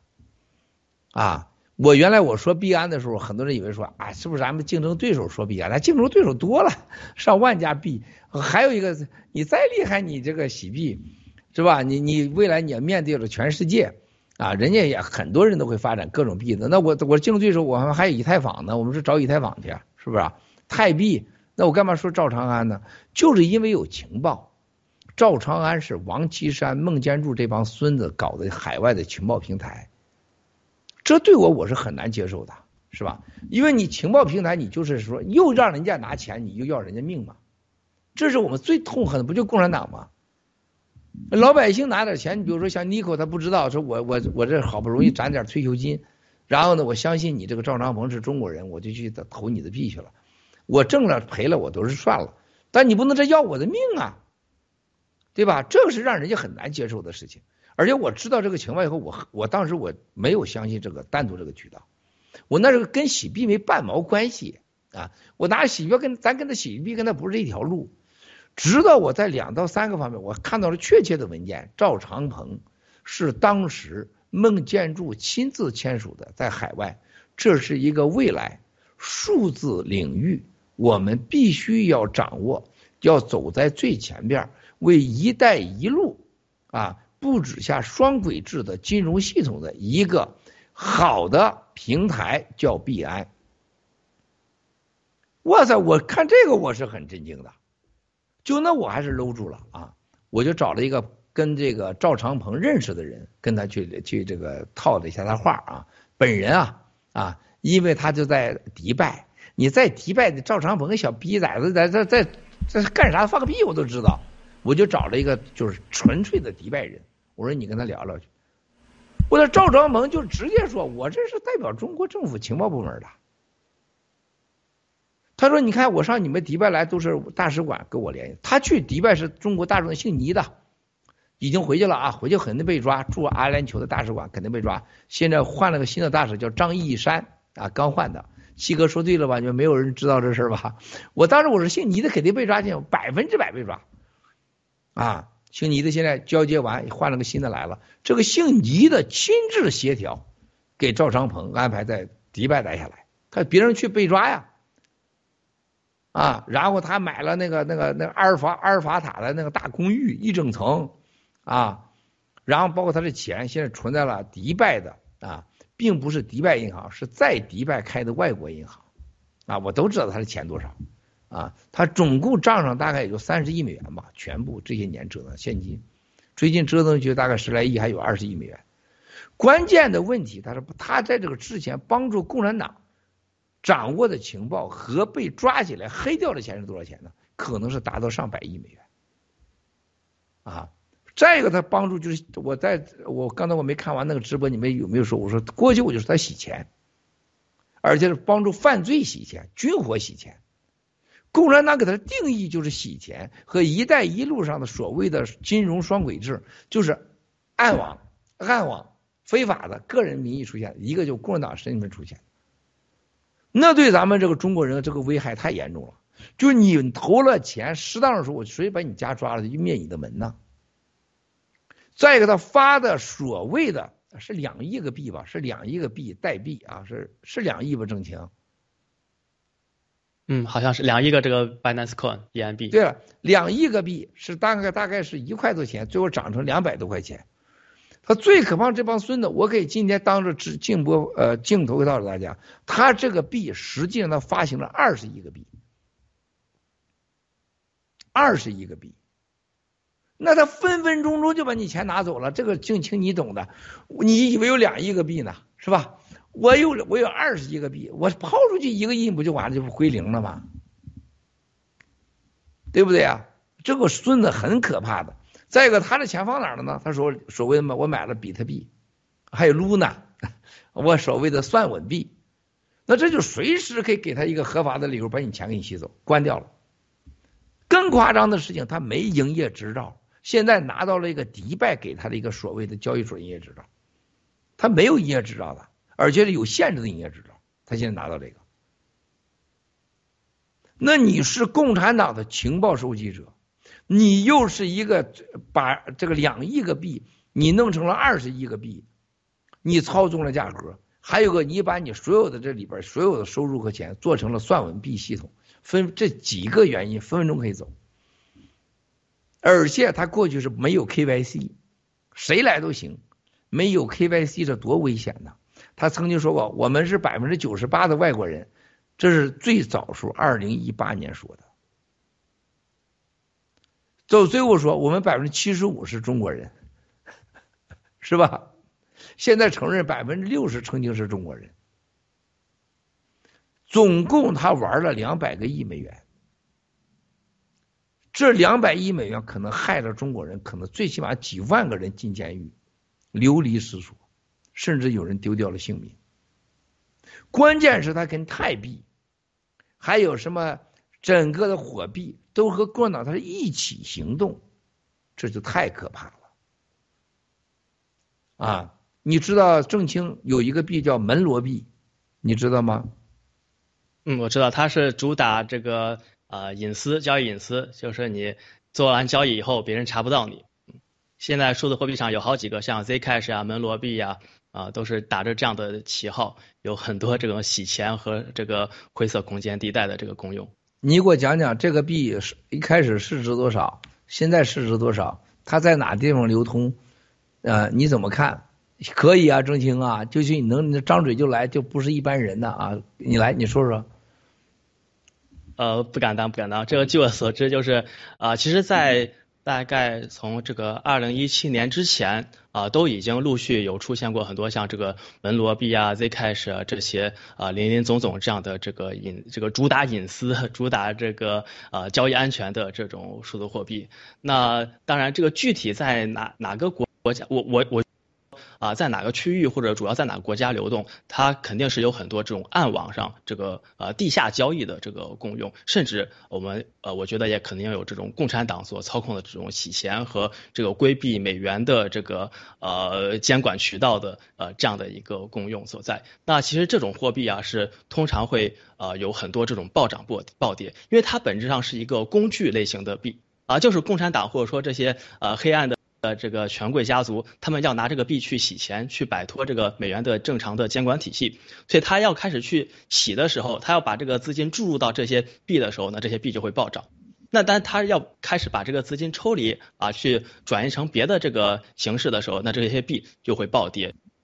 所以这些币就是普通投资者啊，这尤其是我们这些散户来讲，是绝对就不要，因为你碰了这些币的话，你这个这些。权贵们他翻手为云，覆手为雨，而且通常是这种严重的这个控盘的性质，可能啊一两个大的这个投资者、大的家族，他控制着百分之九十以上的这些数字货币啊，所以他啊这一操盘下去的话，你可能你还不知道发生了什么，你的钱就没了。你你表面看起来这几天啊它涨了很多，但是突然有一天它就会暴跌，因为这个他们这些黑暗的家族就把这些钱已经给吸走了，那小散户们就变得说是待割的韭菜，就血本无归了。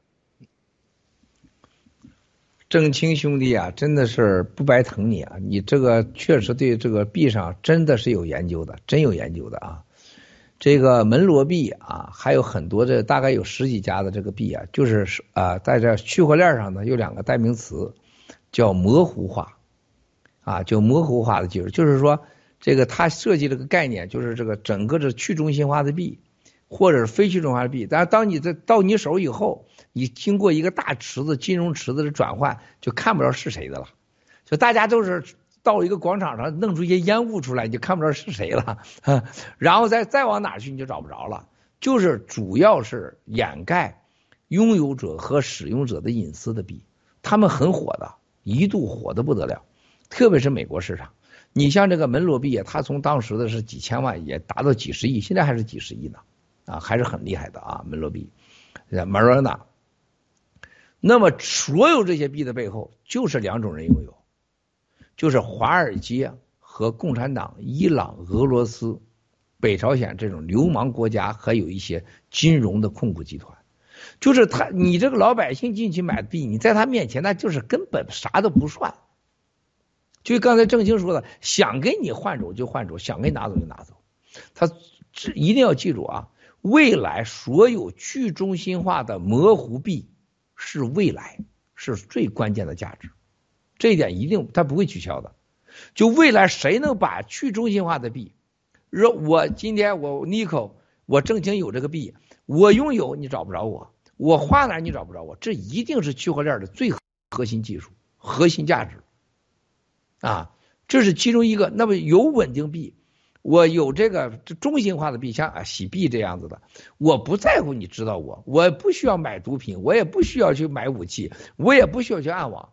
那这个是另外一个未来，这是两个，一定是两两种两架马车往前走，或两个马拉的车，就是完全模糊化、秘密化的交易和使用货币拥有者。另外一个是完全可以。在数字货币的币种啊，完全 KYC，完全跟法币联系的，我一定是最有安全的、最多的，也要存在的。但是现在的门罗币和币安，他们是干什么呢？我告诉你，币安就玩了，把所有的客户的钱，他去玩了 Luna，还玩了这些所谓的模模虚拟化的、模糊化的币。他为什么这么做？对赵长鹏为什么要这么做？他就是要帮助共产党洗钱，就是忘了为了帮伊朗、北朝鲜、俄罗斯这国家洗钱。他不最重要的就是模糊这些东西，以后要跟美国跟美国对着干。我再说一遍，SEC 调查币安是很小很小。对了，Manory 啊，Manory，这个是门罗币 SMR，这个大家要记住啊。这个美国调查的 SEC，我早就知道他在调查，而且司法部在调查，而且是这个刑事调查，最起码十个以上。如果你们在币安有投资的任何人，谁敢给我打赌？如果赵长赵长鹏能活着两年内还能活着不进监狱，你们要有什么损失找我来，我赔你。你们要赔了不找我，你们就不是人。我敢跟你打赌，谁敢跟我打赌？啊，这孙子是一定是要不是共产党把他做掉，很大概率八九十概率共产党把他做掉，最后的灭口，他掌握东西太多了。第二就美国人把他给弄回来，啊，就他是利用这个币超发的币骗了钱上百亿的钱，他又帮助共产党洗了几百亿的币，几百亿的法币，他又开始利用这些东西帮助北朝鲜、伊朗。还有贩毒身亡的人，又是在这块贩毒洗钱。现在说两千五百万已经证明的，这是 SEC 出来的调查部门，绝对是超过几十亿美元的。啊，他账上现在刚刚他头一段时间给共产党交交珠子交了二十亿，给王岐山、孟建柱，他账上现在还有二三十亿，他本人的现金。所有全世界的法币银行，等到美国通知，都得给他强制查封了。所有你买的东西的钱也得给他查封了，这就为什么你们拥有币安的任何东西都可能是灾难的结果。我最让我难受的是，就是中国人就为什么敢这么坑中国人，像当年的易珠宝一样，啊，你就敢这么坑中国人，就这个币安不但要你钱，还要你命。啊！而且赵长鹏这件事情，我给战友说过，竟然还有战友还在币安还有账号啊！我们某个工程师昨天我说七哥，我在币安还有四十万美元也被封了，拿不出来。我说这真的活该，活该到家了！你不听七哥的话，是吧？兄弟姐妹们，这就是我要告诉大家：爆料革命不仅帮你赚钱，和你一起赚钱。还能让你的钱安全，还能及时的给你预告预知风险，这就是为什么爆料革命要坚持微针不破。你不能瞪眼，今天说一个事明天说事都是假话，谁还相信你啊？然后不让打疫苗，结果打了，人家打疫苗都活了，打疫苗都死了，是吧？那个不打疫苗的这个活了，打疫苗都这个这个这个这个不打疫苗活了，打疫苗都死了，那怎么办？你必须要证明。就像这个事这个币安一样，它就是一个呃间谍机构，就是个情报机构，对吧？这才能证明爆料革命新中国联邦的微针不破的力量和价值。所以说，赵长鹏这个孙子，你想想，他去新加坡去参加所谓的年会，第一个站出来，他听谁的话的话呀？他说我们是骗局，呃，当时洗币，他知道洗币上市对他是个威胁。他知道七哥一定会出手揭发他的这个情报部门，还有一个绝对孟建柱、王岐山说你要打击洗币，共产党王岐山、孟建柱打击的一定是最就是我们最亲近的嘛，所以我们现在已经用事实证明了毕安、赵长鹏的共产党背景，包括一系列的整个数字圈里面共产党的控制的能力，超出你们的想象。昨天上午的时候，这个就说到关于这个量子计算的技术，未来 IBM 一定会跟以太坊要合作，甚至是啊新的量算啊量子计算这个会跟这个整个以太坊发展了新的区块链。但呢，量算一旦标准化，比特币就零了嘛，一一分钟就没了。这个正清你知道的是吧？那么基于新的量算的加密货币一定是未来。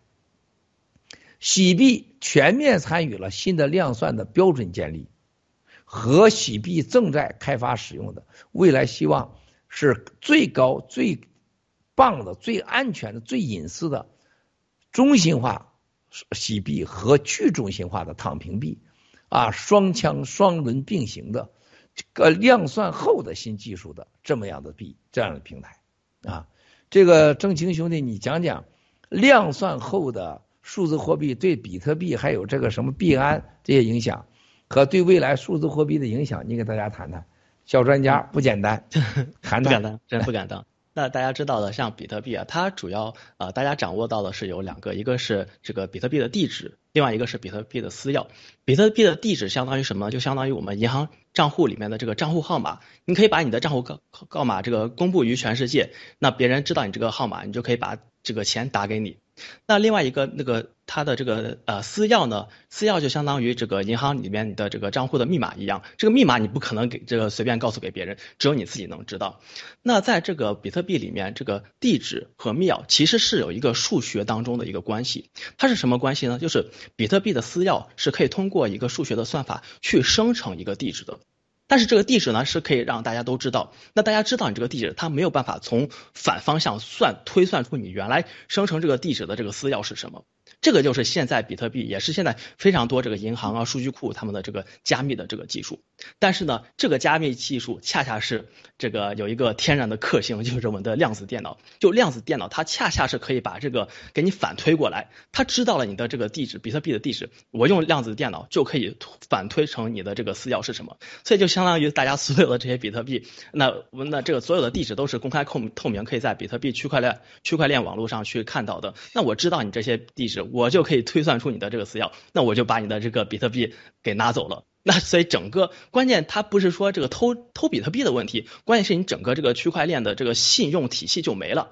那如果是一个这个随便这个密码都可以遭到泄露，都可以被破解的这个银行系统，这个数据库系统，那这个数据库谁还用呢？那区块链它的本质就是一个数这个数据库嘛。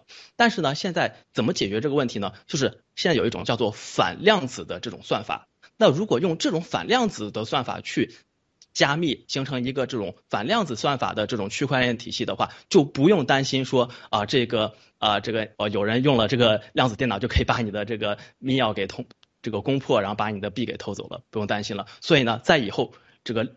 啊，这个量子电脑的世界和反量子的这种算法的世界里面，当然使用这个体这个这种体系的区块链技术啊，使用这个体系的这个数字货币，那一定是占据主流的这个生态。而你不用这个技术的话，那你当然就是死路一条。你那你就是这个完全是上一个世纪的这个这个产物了，没有任何的价值了。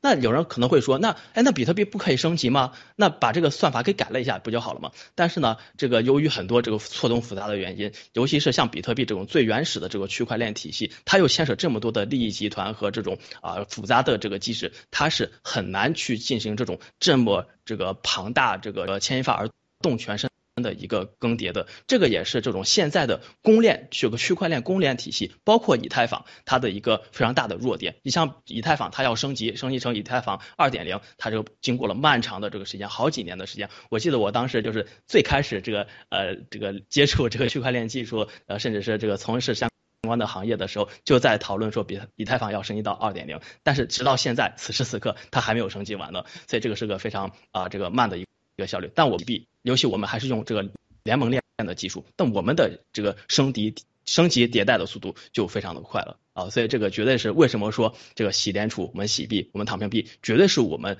这个整个数字货币世界里的未来。为什么呃，这个七哥讲，我们这个是区块链五点零的这个技术，不要说五点零了，我们以后还可以很快的去进化成六点零、七点零。但是比特币呢，它就可能就只有只有死在这个一点零，它连二点零都迈不过这个坎了。嗯，谢谢。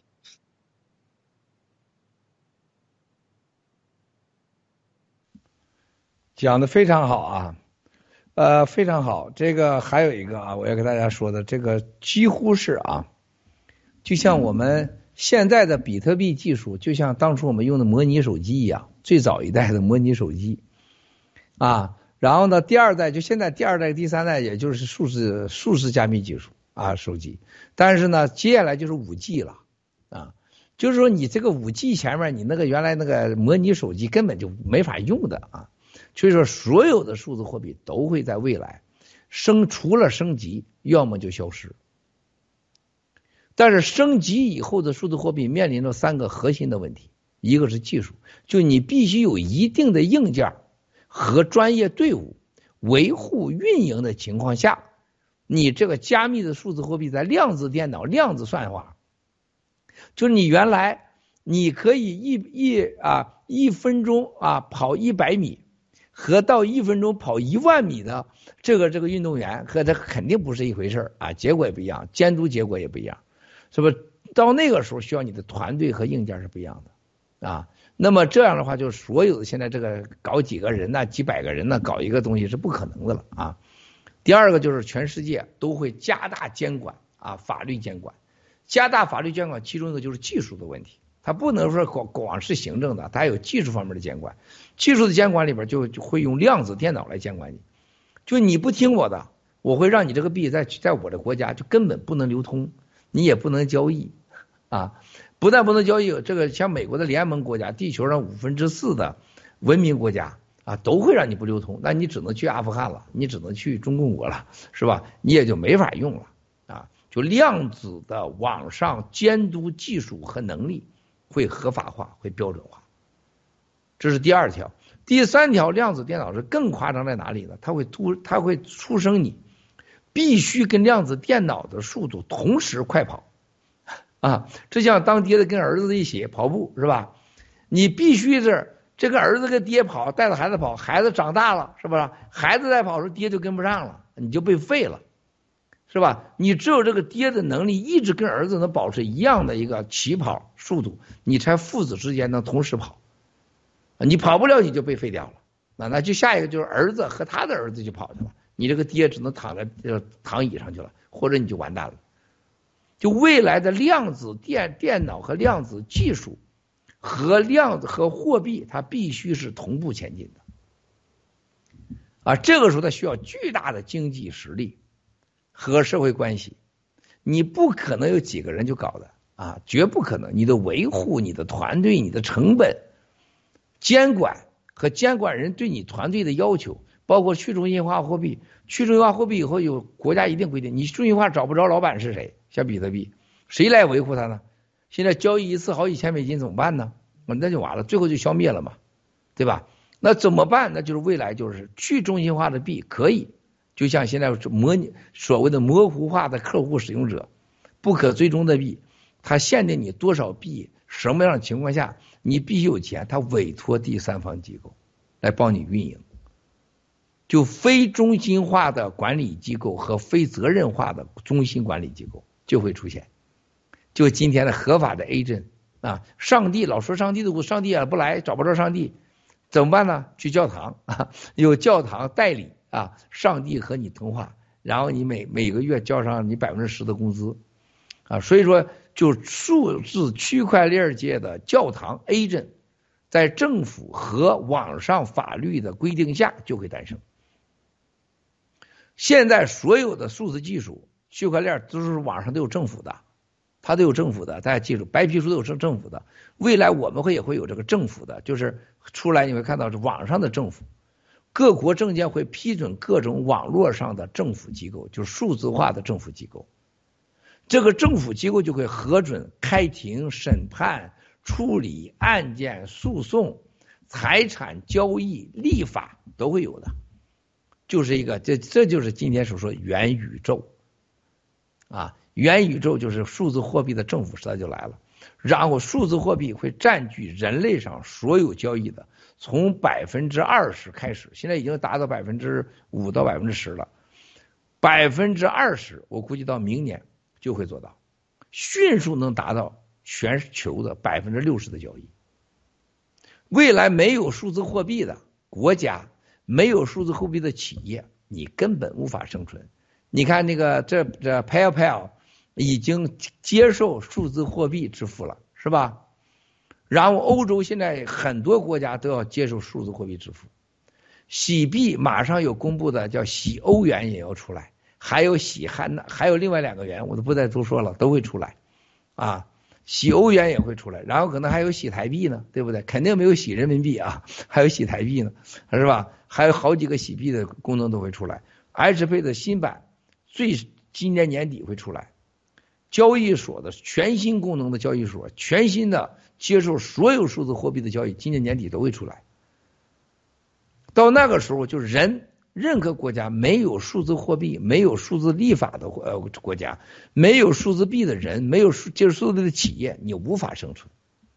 只有待在深山老林里了啊！所以说，数字货币时代的到来和数字媒体的时间到来、世界的到来，还有一个最重要的，继俄乌战争以后，全世界数字货币的绝对去中心化一定会啊飞速的到来。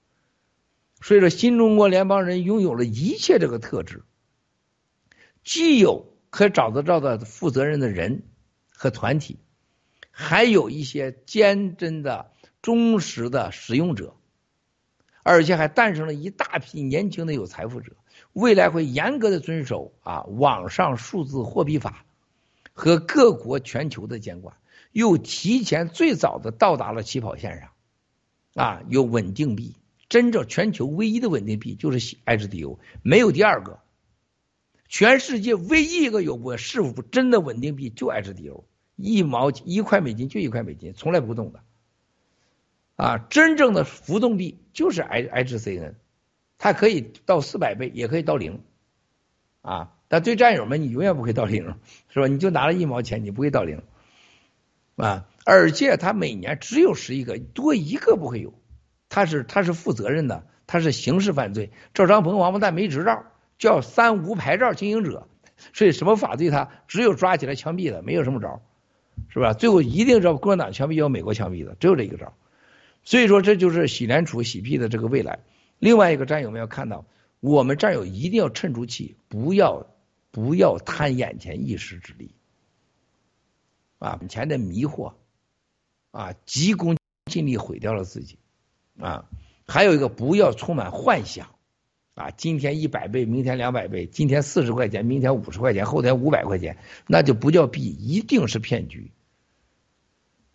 啊，这就是大家要端住一个平常的心，准备好过你人类上最美好的日子。所有这一切，在没有没有打疫苗的面前都是小事儿。如果你打了疫苗，这些都跟你没半毛关系了啊，基本上就结束了。好吧，兄弟姐妹，今天的直播时间很长，我们现在一起为全人类七十五亿的同胞、十四亿新中联邦的同胞、爆料革命战友、新疆、西藏、台湾、香港的同胞们、爆料革命战友和家人们祈福。